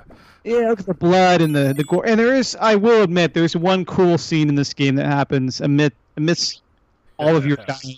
Um, yeah. and and I would say that's probably when you encounter a centurion, like the 20 foot tall. I think that's dude. one of my achievements, but we'll get there in a little bit. Yeah, so so you kill one of these guys and his head just kind of flies off, and uh, there's kind of a trail of blood. It, it's a pretty cool little animation for for our humble Sega Genesis. Like And uh, EA actually published quite a few ports of Amiga games, and part of the reason that occurs is because the Amiga and the Sega Genesis slash Mega Drive actually share the same CPU, the the Motorola uh, 68000, and so it kind of makes sense that uh, games would be pretty easily ported over. And now that doesn't mean that they were ported well. There's a lot of hit and miss games, um, especially this one that we'll keep getting into. But you said you didn't have any memories of this game. Your first time playing it was literally this year, Yeah, right? yeah. Hey, and to go back to what you said about Battle Squadron, um, I'm looking at the manual for so- Sword of Sodan, It's actually in an advertisement in the manual. So it pro it yeah it definitely came out on the Sega Genesis. So you're, you're Yeah, right, it you're did. You're right. I played it once, and I just couldn't. I only played it in emulation, so I couldn't remember if it was on the system or not. I'm, I'm, I just took a pic of it. I'm sending it to you. So there you go. You have it on Facebook now. But yeah, I haven't. I never played this game. Um, it, it like I don't know. Like it looked interesting, but if I'm when I play beat 'em up games, sometimes when I see just side-scrolling ones that don't have more of a you know, like more of a 3D plane, I guess you call it. Uh, I usually steer away from a lot of those, unless I just hear a lot of good things about it and heard nothing good about this one. So just never played it. Um, there's a lot of the EA games that I honestly never dug, dug into. A lot of them just look kind of generic, to be honest with you. Uh, I've been pleasantly surprised since really digging back into the Genesis library, but uh, yeah, we can get into what I thought about this one later. This game was actually composed by someone named Julian LeFay, who did incredible works on Terminator 2029, Wayne Gretzky Hockey 3, and Where's Waldo. Uh, I, don't, I don't know if that's really incredible works, but there you go. There's some of the. Uh, this, uh, yeah, what's funny is I, I, I heard the original soundtrack on the Amiga, uh, which actually has more music, which I'm surprised like, me. yeah, I heard like no music on this game, but I know there's like one intro track that's just kind of there. Um, And, and and listeners, I usually play music behind the uh, podcast here. You may not hear be hearing much. I may just have to put like a playthrough of the game where you hear like. you might want to put some of the Amiga tunes in there too. There I go. mean, you could do that, but yeah, there's a lot of uh, uh, ah, ah. Sometimes the uh, whenever you take like a potion, it sounds like a Mario going down a pipe in Super Mario Brothers. I don't know when you wanted to get into. So we should I'm probably jumping around. describe the yeah. So we should get into the story and then describe the gameplay and everything. I, I, I have a I, I don't know if you do. I have like a little synopsis of the story here. If you don't care if I read it. Uh, I I do care. care. I'd rather you not. And let's just dispense with this whole review.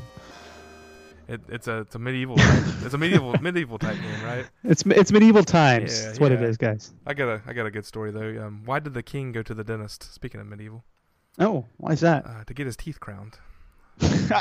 Oh, so uh, yeah, sort of Sodan is set in a fictional medieval time. Lordan, Lordan, however you want to say it, is the ruler of the Northern Kingdom. Zorus, an evil necromancer, is in his tower made of human bones, planning to make a second attempt to overthrow Lordan after his first attempt was defeated by Sodan, the hero, Sodan. Zorus studied ancient parchments where he learned to experiment with long forgotten spells.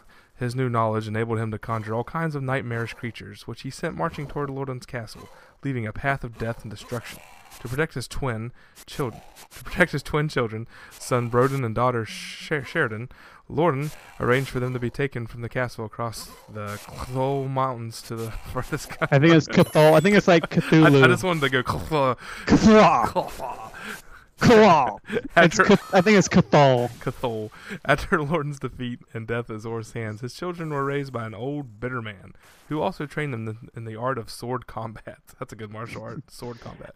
I mean, if you're gonna play a terrible game, you might as well be trained by an old bitter man. Yeah, he teaches the master of uh, kneeling and uh, crotch stabbing. But anyways, before they start their journey to defeat Zorus, the old man hands over to them the sword of Sodan. Armed with a sword, they fight their way to Castle Kragamore and face the tyrannical Zorus. After they defeat Zorus, the people accept them as the true rulers and saviors of the land. Spoilers. Spoilers. Jeez. I thought it was funny there. Um, I got this from Moby Games, but he just hands them one sword, so do they just share it? Is that what happens? Yeah, I wondered about that, and yeah, I, you know what? I don't think they could afford two swords. They were orphans, right? I would think so. Yeah. Orphans can't afford swords. No. Not these the ones. Sword of Sodan. Absolutely. I mean, it's not the swords of Sodan. I mean, I think that was the planned sequel. There was actually a sequel plan, believe it or not. Is that why this game's only like one player? Yeah, if it was any more players, then suicide rates would go up. I got kind of excited because when you turn on the uh, menu, you're like number of heroes, seven players at once. But no, you just get seven lives. it's just seven. Li- yeah, it's three, five, or seven, which always bodes well yeah. um, for this type of game. You're Yeah, like, oh, I'm gonna have to crank the lives up. I can tell already. It'd be funny if they like threw some weird thing. They're like three, six, and seven, you know, instead of like going odd numbers like that. Make it kind of weird. But maybe that's just me.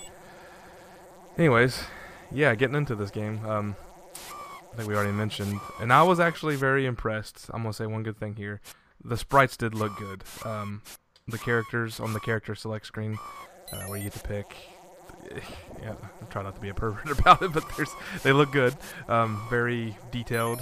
Like I said, very huge on the screen. Your sprite's going to take up almost half of the screen, um, vertically, anyways. And uh, I don't know. Some of the levels are pretty detailed. I'll, I'll give it that. Uh, animations aren't the best. We can save that for later. But uh, I don't know. What do you think about first glance, Aaron? When you first popped Yeah, uh, it's kind of like Rise of the Robots. If you just look at it in screenshots, it's great. It's it's one of the best. Uh, but then when you play the game, the animations are very stiff. yeah, choppy. It's choppy and it's stiff. And if you compare this port to the Commodore Amiga version, um, thank you. My girlfriend just walked in Aw. and gave me a water. How sweet. That's thank sweet. you. That's awful nice. My wife and dog. Um, my, my wife and dog went to go to bed early because I knew they'd be. Well, my dog would be barking. I shouldn't say they'd be barking. She's gonna kill me for that. Your wife was barking. Is that what you said? no, honey. That's a story you haven't told me yet. I know she doesn't listen to this, but sorry, honey. oh. Uh, uh so We'll get track for tonight, aren't we? Sodan, Sodan, Sodan. Okay, sort of Sodan. Yes. What did I think of the graphics? Um, they were passable. At first, you're kind of enamored with the huge sprites and the the graphics, but then you realize how kind of muddy everything is. There's a lot of brown in this game, just yeah, kind of Yeah, that's true. uh, brownish hue, and and there, there's some know, some nice blue skies every now and then, but um, it's it's kind of weak. It's kind of weak when you compare it to other games um, in, in this same sort of high fantasy setting, which you know it's obviously going for like a Conan the Barbarian or Golden Axe type of vibe. I think this, I think the original game might have come out before Golden Axe. I think Golden Axe was '89. Um, and this was 89 for the Amiga. Yeah. was it '89 for the Amiga? Yeah, 90 for the Genesis. Okay. So it would have been around the same time. So I, I don't know which one came out first, but Chicken or the egg. Yeah. So uh, and if I can, let me just talk about what happened when they ported, uh, when Innerprise Software ported this game from the Amiga, because the original was done by Discovery Software. Uh, the graphics look uh, similar, but they look a little worse in this port. I would say they Yeah. redrew some of the sprites for the main characters. Some of the enemies look worse overall. Uh, the details gone, and I think the Sega Genesis can pretty much keep up with the Amiga. Uh, I can't. I can't remember. I don't think it can display quite as many colors, but it can keep up uh, as far as detail goes. So this was definitely not the best port. Uh, one thing I noticed too is that in the Amiga version, part of it is your spells are mapped to the F1 through F4 keys. And that would make a lot more sense uh, while you're playing this game um, because the Amiga, like the Commodore 64, only has a controller with one button. Um, in the original game, you would use up to jump. You would uh, use your fire button to do all sorts of stuff to you know to to jump or to attack, depending if you were holding it or not.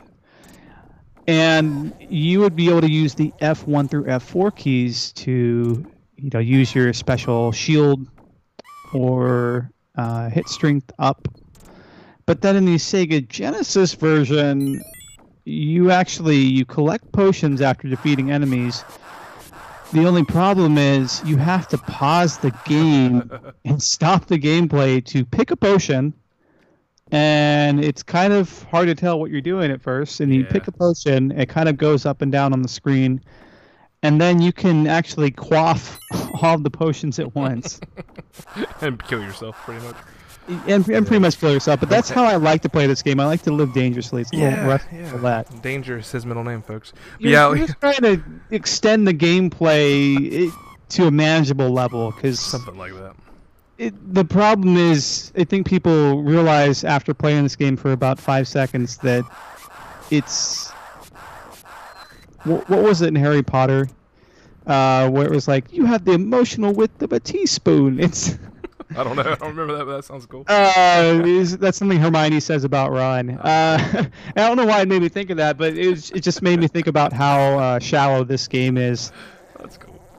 Yeah, and, and, and to the potions thing, it annoys me too because not only do you have to hit pause, you know, select it with A and unpause it, but then you have to hit A again after you do all that just to drink the dumb thing. Yeah, let's talk about how the game actually operates, right? Yeah. So you'll have two to three, maybe four enemies that look exactly the same, that walk in kind of a duck walk across the screen. e- everyone's walking like they're fencing. Like the whole time they're like they're all like they really need to use the bathroom. yeah, that that works too. and yeah, they're they're walking towards you with that weird gait, and you, you would think in any other hack and slash game they would go down after one hit. You knock them back, you hit them, uh, and, and they're down, they're gone. But in this game, it takes like five hits at first, and then you, you can power up, and it's a little less, but the range of your sword of Sodan is not great. And that's a major problem in this game where you have multiple attacks but they don't none of them seem to do any good except for the one where you hold forward and the attack button and you can knock your enemy back a little bit Yeah, yeah. or the uh, crouch and attack um, the other problem is That, that was my go-to. yeah the other problem is enemies come from behind Yeah. so enemies will creep up on you and uh, I think the only strategy you can do there is you can turn around, but the turning speed is really slow. Yeah, and, and I uh, maybe I'm doing it by accident, but I feel like the only way you can turn is but you have to hit the attack button kind of the other direction at the same you, time. you hold it, you hold it, and then you can. Yeah, yeah that's annoying. it's, it's weird, and, and you can jump backwards. I was gonna say I, try, I tried jumping backwards. That's about the only time jumping's really a thing until you beat Uh, the, until you fight the yeah. end boss. Well, there's also a few sections where you have to jump. Like there's a. Yeah, yeah. So the, the game kind of goes through different stages, which I will give the game credit for having variety in the stage backgrounds, but they really don't add much. There's a few different enemy types. There's these, these centurions that are taller that you have to fight. Uh, there's the demo dogs. right? The, the the Demogorgon dogs, the, the flying dogs that you have to fight in this game. for some reason, the flying hounds of hell. Um, who, yeah, I just I don't I don't like killing them. They sound like like scared puppies. Um, but they are annoying. So strike that. I, I take that all back. Um, I'll edit that out. No, I'm kidding. no. No, they're pretty much like the Medusas in uh, Castlevania 3, but worse. But yeah, so there's one part of this game where you get to I think the there's I think there's eight levels in this game. There's like the third level, third or fourth level where you fight the Centurion, the tall armored guys, Yeah. and the game tells you beware of pits. Well, in the Amiga version, it actually talks to you, and there's voice acting for some of the screens. And the game tells you beware of the pits. And the problem is, This game is the pits. yeah, it's, gonna be the pits. total trial and error because you don't see the pit when you walk towards it. It's only when you walk over it that you fall. Like the game doesn't actually draw it until you fall into the pit, and so there's this really frustrating section right there. And then also later on where you have to jump onto a raft that's going through lava. Like, okay, okay, seriously, how do you build a raft that's going to a wooden raft that's going to withstand lava? I, I've never understood that trope in in video games. How do you float a river of lava on something made of wood? Maybe it had like a sec- secret metal base you can see. I don't know. Yeah. Plus, I would not trust that whatever structure you're on to not uh, immediately sink when you jump on it and burn off your foot. How about that death animation? Because I'm playing it right now and I'm seeing myself die a lot. You just kind of fall to the ground and two Splash of blood. yeah, two streams of blood are coming out of your stomach, even though you may have got hit in the head. But yeah, it's cool. Yeah, that's another thing that look better. There's a lot of things that look better on the Amiga, sadly, and and the fact that the Amiga version, it's weird that it doesn't have music on every stage, but at least it has music every other stage. Yeah, yeah. This one has no music, and you're just stuck with sound effects the whole game.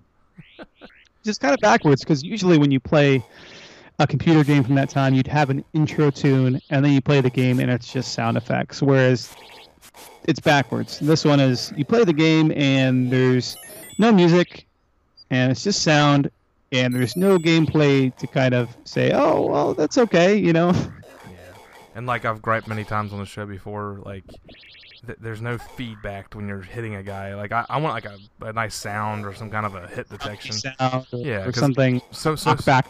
yeah yeah Yeah. because so many games did that so well before we had these fancy rumble packs and these these you know these force rumble things that are in our controllers nowadays and this one does not do it and I, I, watched a video I never got to the end but I watched a video of a guy facing the last boss and I'm like is he even hitting that guy what the, what, what the world's going on so it's just kinda, So okay, and answer answer this because there's only really like one, maybe two bosses.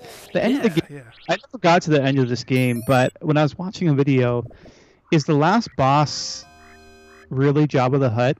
It looks like it, and then the, the wizard comes out of nowhere, and it's pretty much just the end of the game. Do you actually fight the wizard? I saw in the Amiga version you fight the wizard. Yeah, like I, I, it looked like the wizard got hit like once when I was watching it. Because Maybe the, he just went down so fast that Yeah. you didn't notice. I, I saw someone play through this game in like 20 minutes. So Yeah. it was, Yeah, it's a, it was a 20 minute playthrough, which was- yeah, if you play this game, the average person plays this game, you will definitely not beat it in 20 minutes. It's that really hard. So- Something else I wrote down, and I'm, I'm annoying me right now is, is the health bar. It's like backwards. Like it, it goes, Yeah. it fills up. It looks empty, and then it fills up when you're about to die, which is kind of weird. Uh, I'm not a fan. Did you notice that? Am I the only one that's annoyed by that? No, I, I completely agree because I think of like uh, Mega Man. yeah, it looked like yeah, exactly. Mega Man. But what what's interesting is the Amiga version has a different health bar also. I think it's orbs. Orbs. I'd So- rather have some orbs. That'd be fine. Yeah, I'll take some orbs over this. My favorite health bar ever was always the Diablo games where it had like a bowl of mana, or uh, Yeah. of, of the A yeah, bowl. That's what it Yeah, looked like. I'm just gonna go. Uh, I shouldn't say that. I was gonna say I'm gonna go smoke a bowl of mana. Family friendly. no, family friendly, guys. A family friendly bowl of A mana. family friendly bowl. mana, is that what they're calling it nowadays? Mana, Yes. mana juana. No, Oh, You know what's weird? Uh, okay, so there, there's like the secret of mana, right? Or secret of um, and, and then there's a band called Mana, mana. and so there's like the secret of Mana, and then there's mana like in the Bible because it's M A N N A, and then that's literally bread. So it's like the secret of bread. Don't ask me why I thought of that, but yes, Oh, that we go. game should be called the secret of bread. Secret of bread. well, I just died by the zombies. I can't get past the zombie level. The zombie level looks easy when I watch a video of it. Nah. but I have never made it And that that's far. that's seven lives with. Uh, That's with- coming from someone who has beaten Dark Castle, another EA port. Yeah, I'm impressed by that. You've also beaten uh, Spelunky. Is it Spelunky or Spelunker? What's on the team? Spelunker. Spelunker. Spelunky is an unrelated game. Yeah, um, yeah, Get the two confused quite a bit because they're all the very time. named. yeah. But you beat that. The only only impressive thing I ever did is I can beat Contra with no continues, no cheats. So, but yeah, I'm not gonna brag. Yeah, I just made number one on Hall of On a you know Sega Genesis podcast, bragging about beating an NES game. Great job, Nick. I'm sorry. But High I'm, five to I the made, face. I made number one Hall of Fame there. Yes. Seventy-six thousand points. Yeah. That's awesome. How about that? No. yeah. All the time. So good stuff there. Um, I, and I really didn't have any strategy. Um, the crotch stab only worked so long.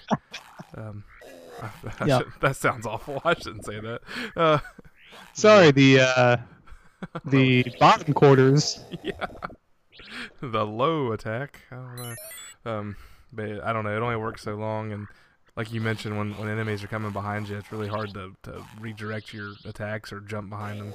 And then that second stage, man, where the the spikes are coming up. Did you ever like get through that without getting hit? Because I sure. No. Okay. No, and and that's different than the Amiga version. Also, it's designed a little bit differently. It's designed for maximum pain Maximum version. One thing we didn't mention was, uh, I I would say, if they would have put more effort into the gameplay, like they did the the cool little scrolls that you read between stages and the map, I I think the game would have been that much better. Yeah. Because I thought that was cool. No, I the also- presentation was cool. Eh? Yeah, absolutely. I thought the presentation was there. It, it's just like they didn't quite get to the finish line. They're like, you know what? I think we're done. And the game tester fell asleep and, and they released it. Like, yeah, this game's done. This is a passable game. I'm sure EA moved some units because it looked good in screenshots. People were like, yeah, oh, hack Oh, and yeah. slash. And dude, the cover of the game looks awesome. I mean, it looks like stinking Fabio floating in the sky, killing some goblin-looking things with a very interesting woman design beside of him. I won't go any further than that. and uh, the funny thing is, you know, sword of Sodan, the sword's going through the word sword. Um, but they did a really bad job of like uh, saying who developed it. Like a tiny, tiny word that says "by" B Y, and then like four inches under that it says "Innerprise." It's like very spaced out, and then it says four, and about four inches below that, 16 bit. 16-bit mega power. that's it. It just says four 16 bit.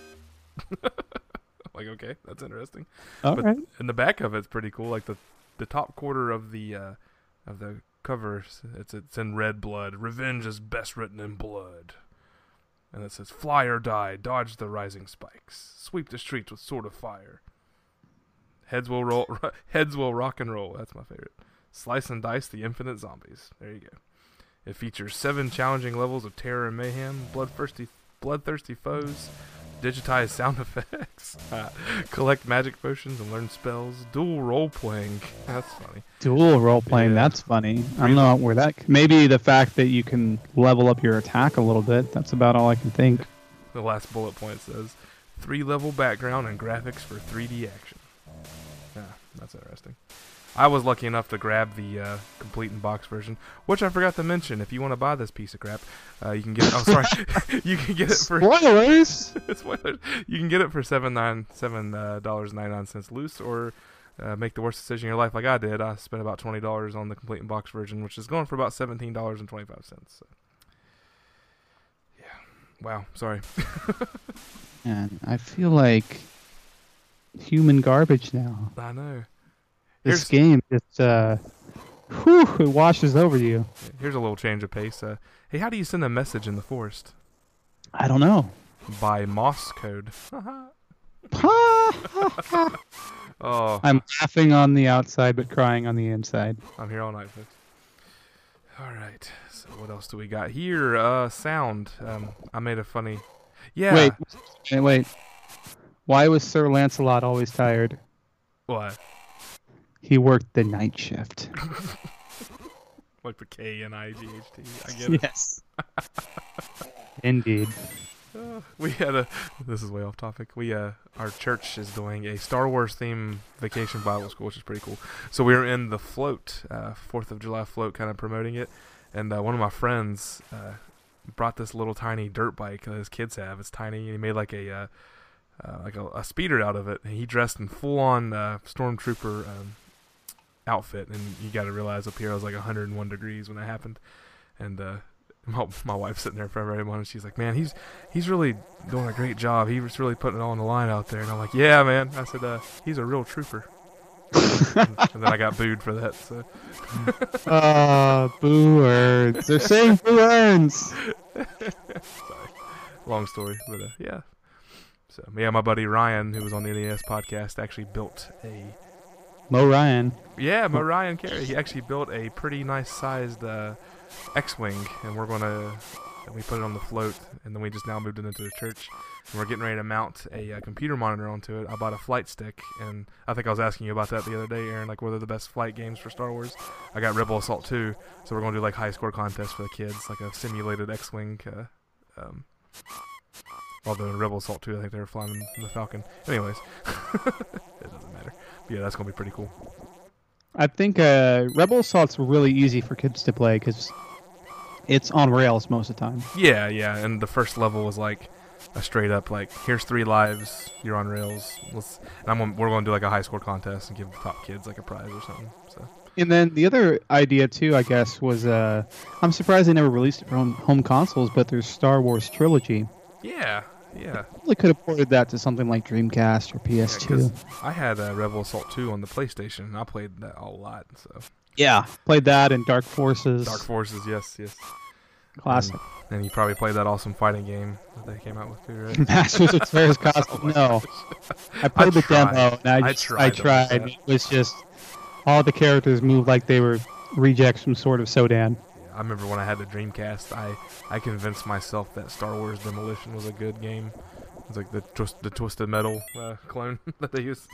When they made Star Wars games for just about any genre, and it was, yeah. oh, here's Star Wars. Uh, Baseball game. no, that would make sense.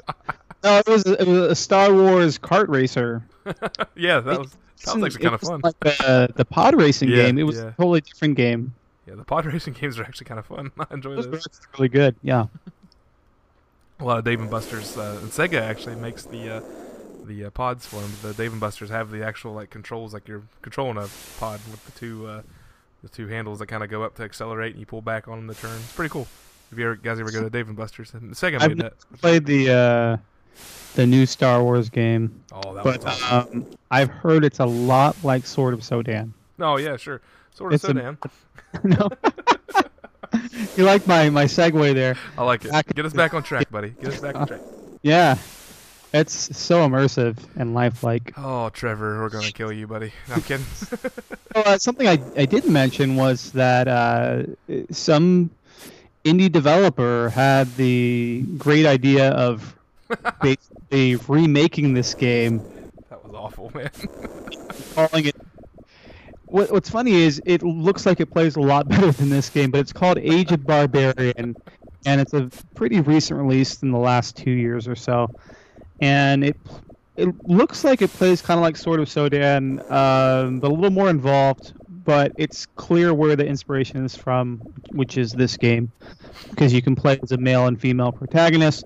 Uh, the big difference is it's a lot more like uh, Conan uh, the Barbarian, and uh, everybody is scantily clad. The men, the women, uh, the enemies. Yeah, no one, no one wears any clothes in that game.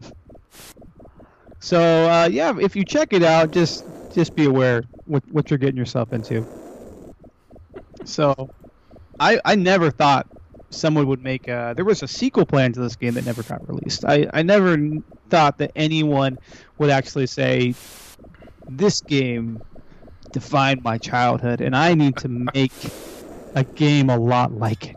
Hey, there is a you know Shaq Fu had a had a sequel that just came out here recently. that I mean might have to do a Patreon episode on that, but I've also heard that it is kind of like the Bubsy uh, game that came out. It's pretty generic. Yeah, I played a little bit of it, but haven't dug into much. It was it was actually a free download on um on the uh, uh, Nintendo eShop for a few days, so I went ahead and downloaded it. yeah, well, that'd be fun to cover for Patreon.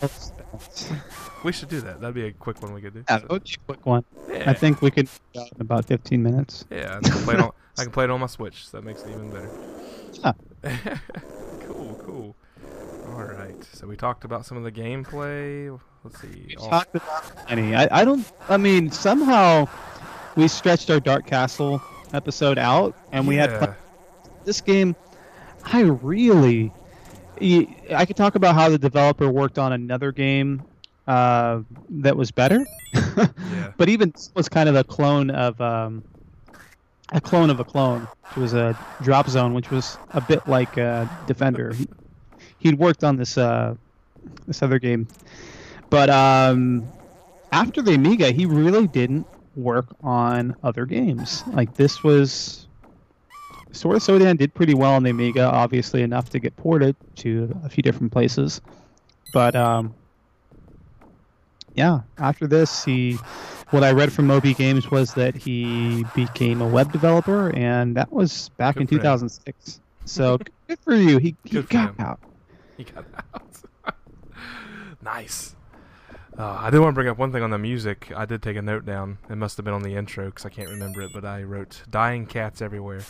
So That's oh yeah, it's Definitely the some dying cats. sound, and as yeah, yeah, and, and that's the unfortunate thing is as. I mean, I guess I can say I'm a Sega Genesis composer myself. Yeah, you are. Uh, very good one, if I might say so. Good I job. appreciate it. Um, good job. Good job, sir. So, what what I have to say is that different composers worked on EA games, and I don't ever think it's the fault of the composer. It's the fault of the sound system that they used, whatever they used to program the sounds for the internal EA teams. If that was gems, I don't recall, but they it's like they all use the same stock FM sounds, and there's kind of that wow wow wow wowish sound to it, and like you said, the dying cat sound. Uh, it, and it's just not very nice. And, and it's part of the reason people say, "Oh, the SNES has so much better audio." It's because of games like this. That's why it gives gives the Sega a bad name. Yeah. Like Road Rash was a good game, but they had that awful noise a lot for their music. Great, great songs, but that sound just got on my nerves. I talked about that a whole bunch on this game, this whole podcast. So get back and listen to those GEMS of a podcast. It's not dying cats in this game. It's actually dying dogs. Thank you very much. Dying dogs, yeah. Demon Hounds. dogs, Hound- Hounds, yeah. de- demon dogs. hellhounds, yeah.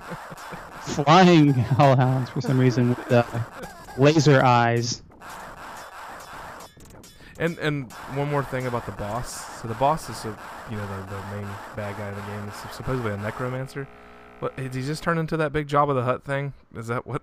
Because usually necromancers bring things Yeah, back from the dead, right? It's not very clear what's yeah. going on. I know he had magic powers. Hmm. I really wasn't sure what a necromancer was until I played Diablo 2 back in the day.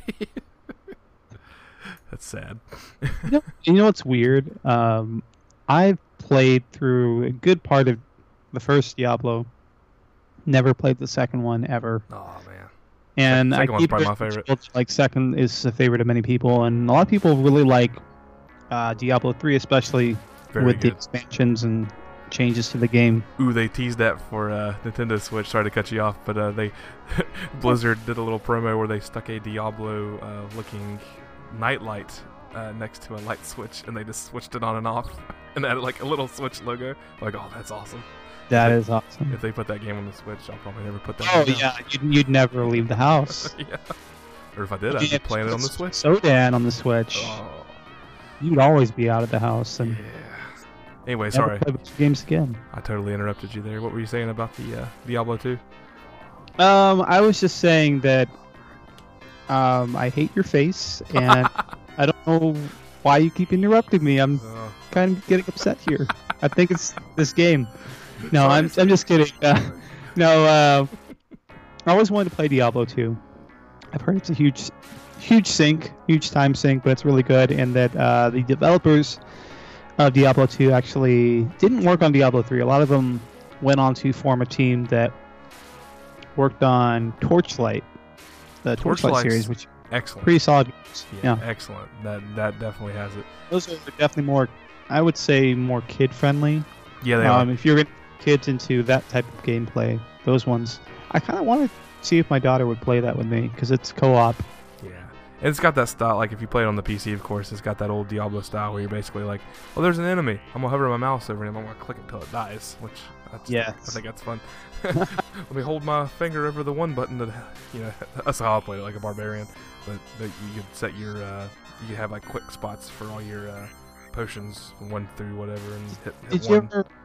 Did you ever play the first Diablo on PlayStation? Yeah, it was okay. That was pretty interesting. It wasn't uh, too bad. They kind of had to like, um, the frame rate's not the best, but it's pretty interesting that that whole game made it onto the PlayStation, and you could I play know. co-op on the same screen, which is pretty cool.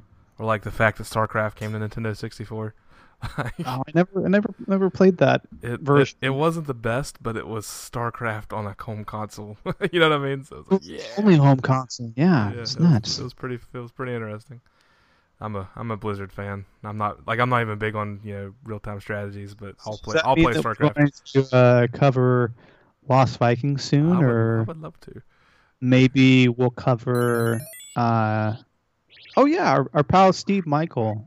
Uh, Yeah, the we get, he runs the Retro Game of the Yes. Month Club on I'll- Facebook. Check it up. and I'm gonna put And that uh, link. he, I'll put that he link. in the show uh, uh, one of his recent games because people vote on the games. One of the recent games was the Lost Vikings. And uh, you guys need to join the group because there's too many Nintendo fans, Nintendo That's fanboys in there that pick Nintendo games over Sega games when they get brought up. Yep. And Steve, uh, group. we'll, we'll make a deal here.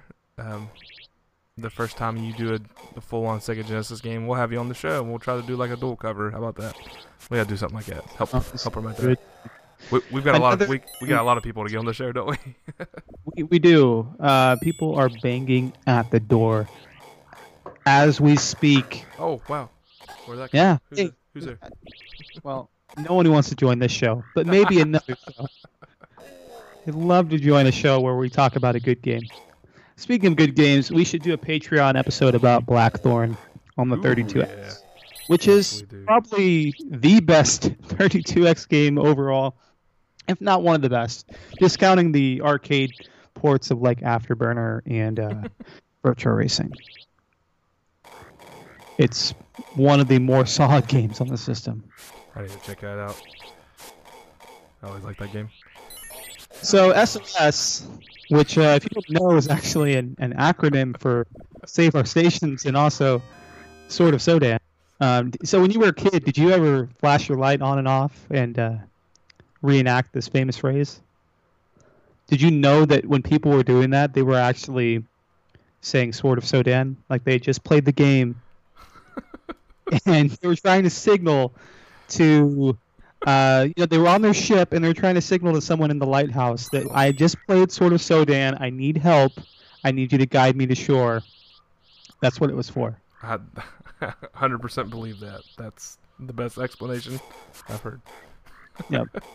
it makes total sense. It I would does, never, you, I never, never lied in my life. That's awesome. All right. Well, I don't have any more notes.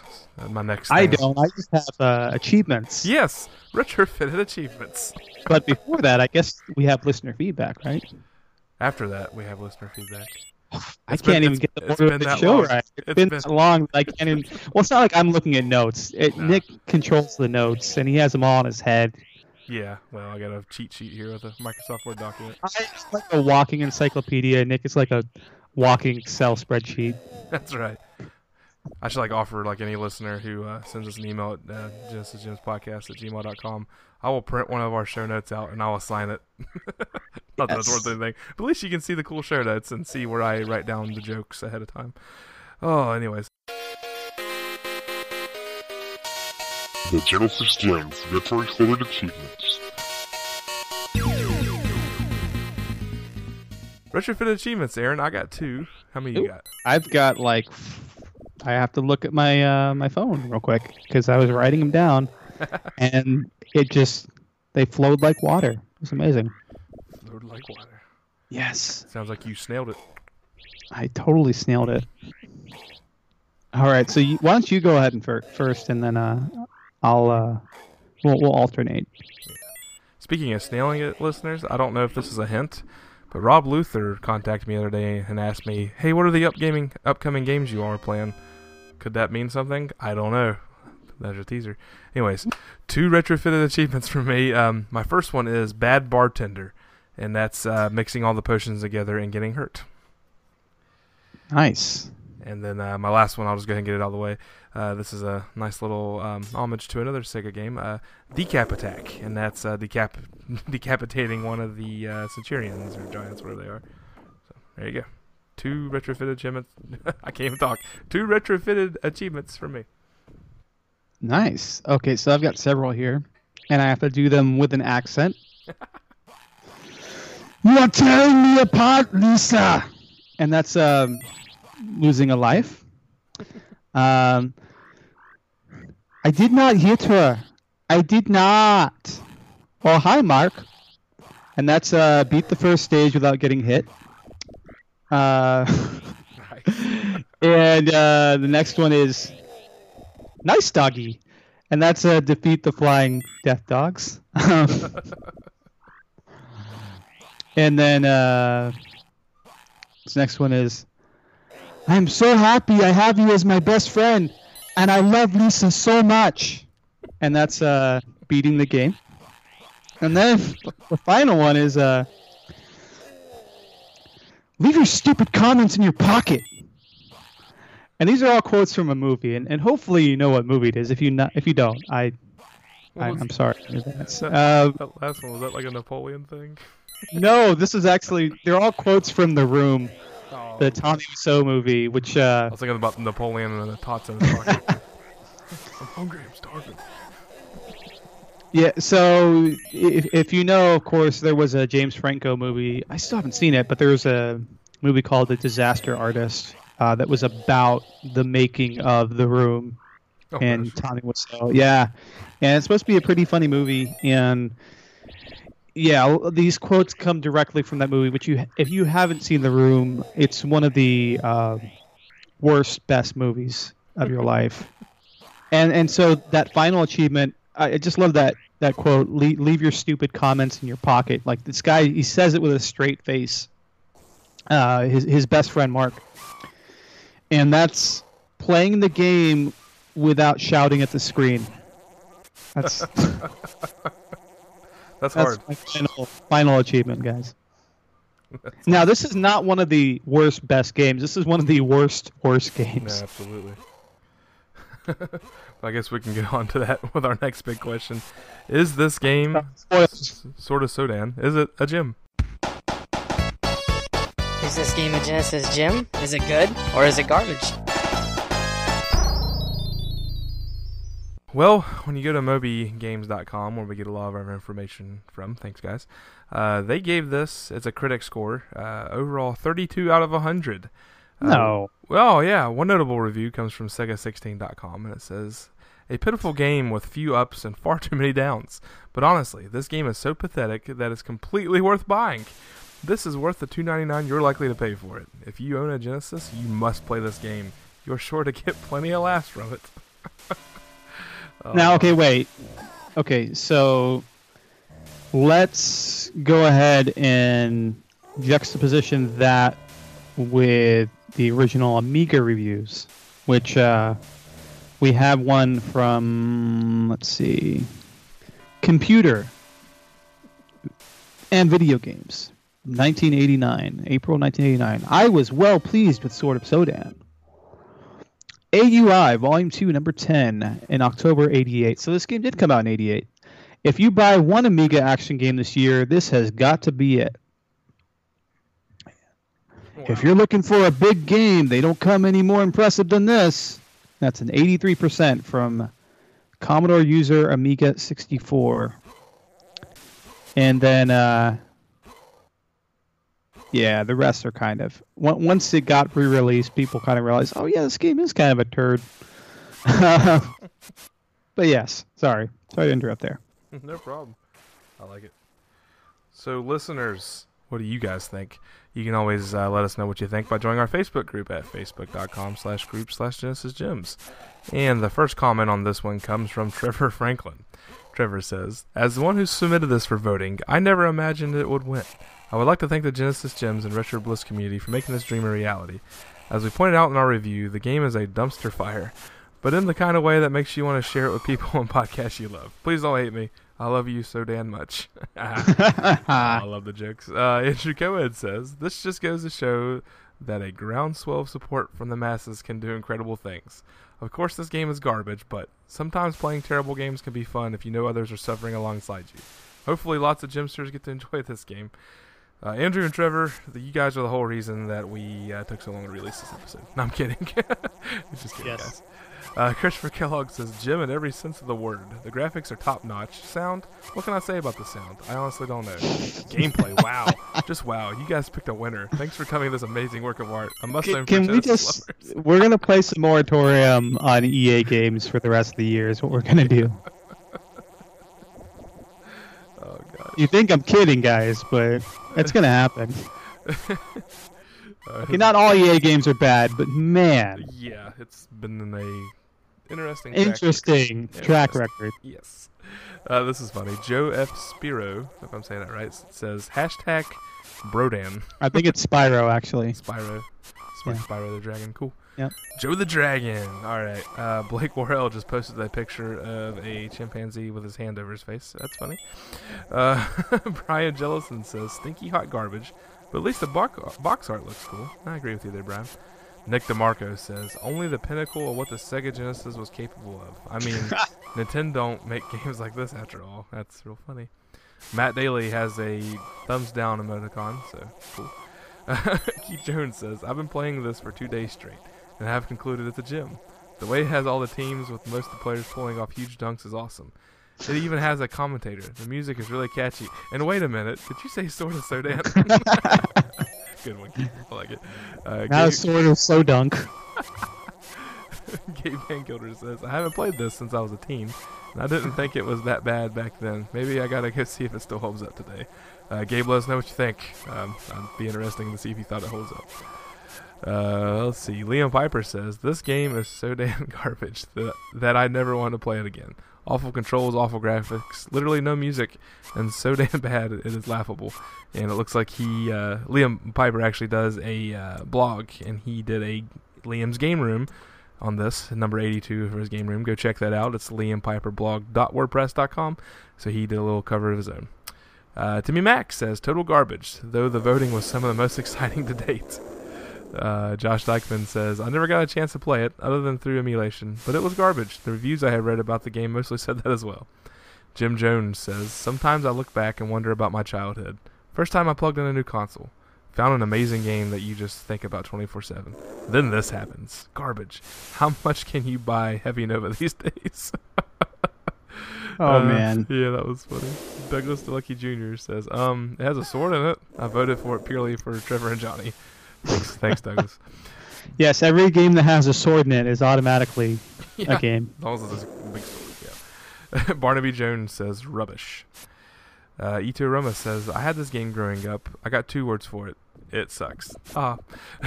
Joseph Garris says, it's got current day EA written all over it. Garbage. uh, Jared Adams says, sort of, slow down. Aaron Hickman, episode 70. Yes, I think I did say that. you did. That's awesome. I did. Uh, Gabe Van Gilder says, love that, responding to Jared. Uh, Sean Robinson, this is good. He says, 4 out of 10. Not enough clothes. Uh, quoted from IGN. I'm sure that's not true, but that's awesome. Uh, Chris Vanderhoff says, sort of sodomy. Never played it or heard of it, but judging by what the rest of the Gemsters are saying, I'm guessing garbage. Uh, one more here, guys. James Knight said, I would rather watch a second coat of paint dry than play this monstrosity of a game again. I'd call it garbage, but that would be giving garbage a bad name. Um, and big shout out to James Knight. He actually lives in West Virginia. Uh, pretty cool. So he and I uh, share the love for the hot dogs with sauce. So James, enjoy a hot dog while you listen to the show, and uh, appreciate your support, buddy. All right, that does it for the feedback. I believe it's a final verdict. I'm not going to talk too much about this. Uh, the listeners believe it's garbage. I believe it's garbage. I think I've already said it a few times without using the word garbage. I've kind of spoiled it. Uh, it's just kind of unplayable, guys. Um, I tried playing it again. I turned it off. I resorted to watching videos on it. Um, I had more fun watching people make fun of it than I did playing it, so you know that's not a good sign. Uh, controls just aren't good. Um, there's no hit detection, in my opinion. No bosses really to vary the stages. Um, graphics look cool, I'll give it that, but there's no good music. Sound effects are kind of blah. Um, yeah, and I don't really have anything else to say about that. How about you, Aaron? Barfaroni and cheese. Barf. this game is uh I mean, yeah, it it's It's a it's a game. It's a hot mess. Like I, I was trying to come up with words to describe it, and nothing was really coming to my mind other than shallow and it's kind of like when you know if you went on a date with someone it would be the first and last date. There would be more no more dates after this meeting because it's it's the worst. The impression at first you're like oh yeah you know it's like i guess if, if uh, you went on a date with someone on tinder and and and they look great in their profile picture it's it's a catfish game is what i'm trying to say once you get on the date with this game uh, because you're, you're dating a sega genesis game now for some reason you realize that they have a lot more flaws than you initially thought. So that's that's all I have to say about this game. It's a it's a So- catfish game. Which way did you swipe? if it were Tinder. I swipe left. Which I'm not really sure. I've never been on Tinder. I don't know. I don't know which way. I Sorry. went on two dates. Found my girlfriend now, but not through not through Tinder, thankfully. So you swipe. That's why she's still with me. So you swipe. You swipe. No, I'm just kidding. I'm sure people have had happy, successful uh, relationships through Tinder. I'm just not one of them. Honey, I swiped right. I promise. I swiped right, I swear. Awesome. Well, guys. No, if you swipe right, you, you it connects the conversation. So, um, yeah. This, th- all I was trying to say was this, in a roundabout way, was this game is, is pure garbage. So that's that's all I was trying to say. gar- garbage eye. All right, yes, uh, I think you mean basura. Basura. Well, I'm laying the gavel down on this and calling this game garbage. Can we get the uh, Law and Order sound effect? Dun dun. yes. Jim, Can we just get that in here? Just Yo, yo, Yes. do like a uh, chiptune version of it somehow. I I'm just gonna have to do a chip tune version of the Law and Order theme. it will happen, and then maybe we can put it in the show somehow. I, I think that's a wonderful idea. I think people, eh, listeners, tell tell me if you'd get behind that idea. Yeah, yeah. We should do that. All right, man. I got the ranking up here. Yes. It's definitely uh, going to be towards the bottom. Uh, it's gonna be. I think it's going to be just above Heavy Nova. Uh, wow, read my mind because I actually enjoy playing Last Action Hero a little bit better. yeah. Last Action Hero. You know, at least the. Uh, well, I can't remember anything about that game either. Um, it had a driving scene. Had a really cool spin kick. I enjoyed using that. Yeah. All right, so to recap our ranking now, uh, we'll start at like uh, we ranked Technocop at 65 as garbage, Last Action Hero 66, uh, Sword of Sodan Sodan is now the new 67, which pushes Heavy Nova down to 68 of all the games we have covered on this show. So it is garbage on the ranking list, and we are done with talking about this game for now. so We are done. we're done. I like this whole splitting the podcast up. We got done close, know. close to an hour here, so that's cool for the second segment. Yeah. So, um, and got, real quick, I forgot to mention this. I'm gonna try to start doing this more. Um, I've been posting to Twitter more often on my personal account, just kind of like games I'm playing. Uh, I've been posting from uh, Nintendo Switch. So, if anyone would like to follow me personally on Twitter, and I'm trying to get the gems more active as well. Twitter's one of those social networks I've really never got into till here recently. But uh, you can follow me on Twitter at WVNick, um, West Virginia Nick, whatever. And of course, we are at Gen Gems on there. Again, I'm gonna try to start posting more on there. But uh, it's just something cool. I can post quick from the Switch, kind of show you all what I'm playing. If you're interested in that kind of stuff, uh, if not, don't worry about it. Don't follow me. Uh, nothing political, nothing religious on my Twitter account. I promise. Uh, so you got that. And you can always follow my Twitter as well. I usually post uh, new Sega Genesis music and works in progress, and it's usually music related and video game stuff, retro gaming, that sort of thing. And that's Dia Gamblic, and that's D I A G A M B L I C. If you just look look that up or look up Aaron Hickman on Twitter, you'll you'll find me. Now I'm I'm gonna start putting our personal Twitter handles, if you don't care, Aaron, on the show Oh, as well. yeah, absolutely. So I, I don't mind at all. Uh, one thing I wanted to mention before we wrap up the show uh, was that an album I was on that got released on a physical Sega Genesis cartridge, YM 2017, was actually just released on vinyl. Oh, that's So- dude. You can get a vinyl copy of this album, and it has even more tracks than the Sega Genesis album. It has, I think, 21 tracks versus, I think, the 9 or 11 tracks of the, the Sega Genesis cart. So it's also on Bandcamp if you want to sample it for free. uh, or buy it digitally. But yeah, there are vinyl copies, and I think there's going to be a tape release as well. So Nice. if you like vinyl and tape, there you go. I'm not sure if I find a tape player anymore. I've got a portable Sony Walkman. It's yellow. It's great. oh, that's cool. I know at the, the radio station I still work a few hours a week at, they had a uh, tape player hooked up to where you could actually, you know, you could kind of play it through the system and record it into like Cool Edit Pro. Uh, but that's no longer there. I don't know what they do with it. So Shame. shame, shame. But you know, Shame. Shame. perks of working there. You can have some cool stuff like that. All right, guys. Well, anyways, make sure you go check us out on the web, genesisgemspodcast.com. Uh, all the Facebook links we talked about, facebook.com slash Genesis Gems Podcast, facebook.com slash group slash Genesis Gems, where going to get most of the interaction with us. We do appreciate you guys being patient with us. So sorry for that. Uh, and patrons, guys, we have a couple shows coming up. We missed June. We're going to make up for that. So hopefully July we'll have two episodes. Um, so stay tuned for that. We really appreciate that. We've got some very generous givers who have given here uh, higher tiers lately, so we really appreciate it as well. And big shout out to Joseph Garris for uh, upping his pledge to the top tier. Appreciate that, man. That was unnecessary, but we really appreciate you doing that. Really, really do. So, uh, some of these guys need to get on the show. I know, like Jared Adams. He, uh, we owe him a couple guest spots on the show. Uh, Joseph as well. So, you guys who uh, are at those tiers, please remind us. Um, like I said, this is we're we're we're busy dudes, so sometimes we just need a hey, you're supposed to let me on the show. I will not be offended at all. Reach out to me. I will be like, oh yeah, let's get you on the show. Really, and get me and give me a gentle tap because I I get wrapped up in so many musical projects yeah, um, that I just I lose track of things, and I, I apologize for our, our Patreon listeners that have gotten that tier where I actually owe them a piece of music.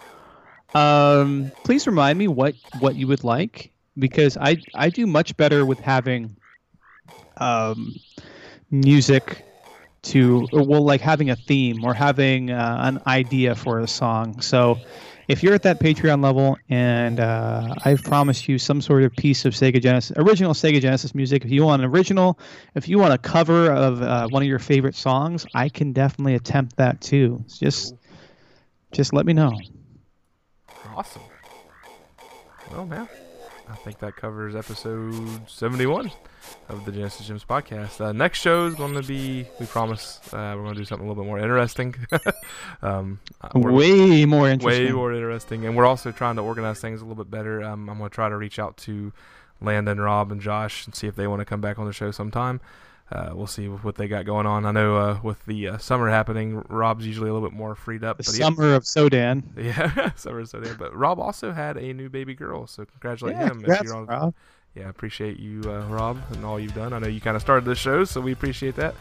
But uh, anyways, I think her name is Genesis, right? Genesis, yeah, Genesis, Yeah. uh, Her name's Genesis. yeah, Gemini, No, her, her name is uh, I think it's Ly- Lyra, Lyra? Lyra. Yeah. and and the middle name's Jen, which is really cool. Kind of like a third uh, little uh, shout out there to Star Wars, right? Jyn Erso. hey, anyway, cool. I like that. Anyways, guys, appreciate y'all listening. And uh, Aaron, if you don't have anything else to say, I think we can No. sign off here. All right. Well, we will catch y'all later. Later, guys.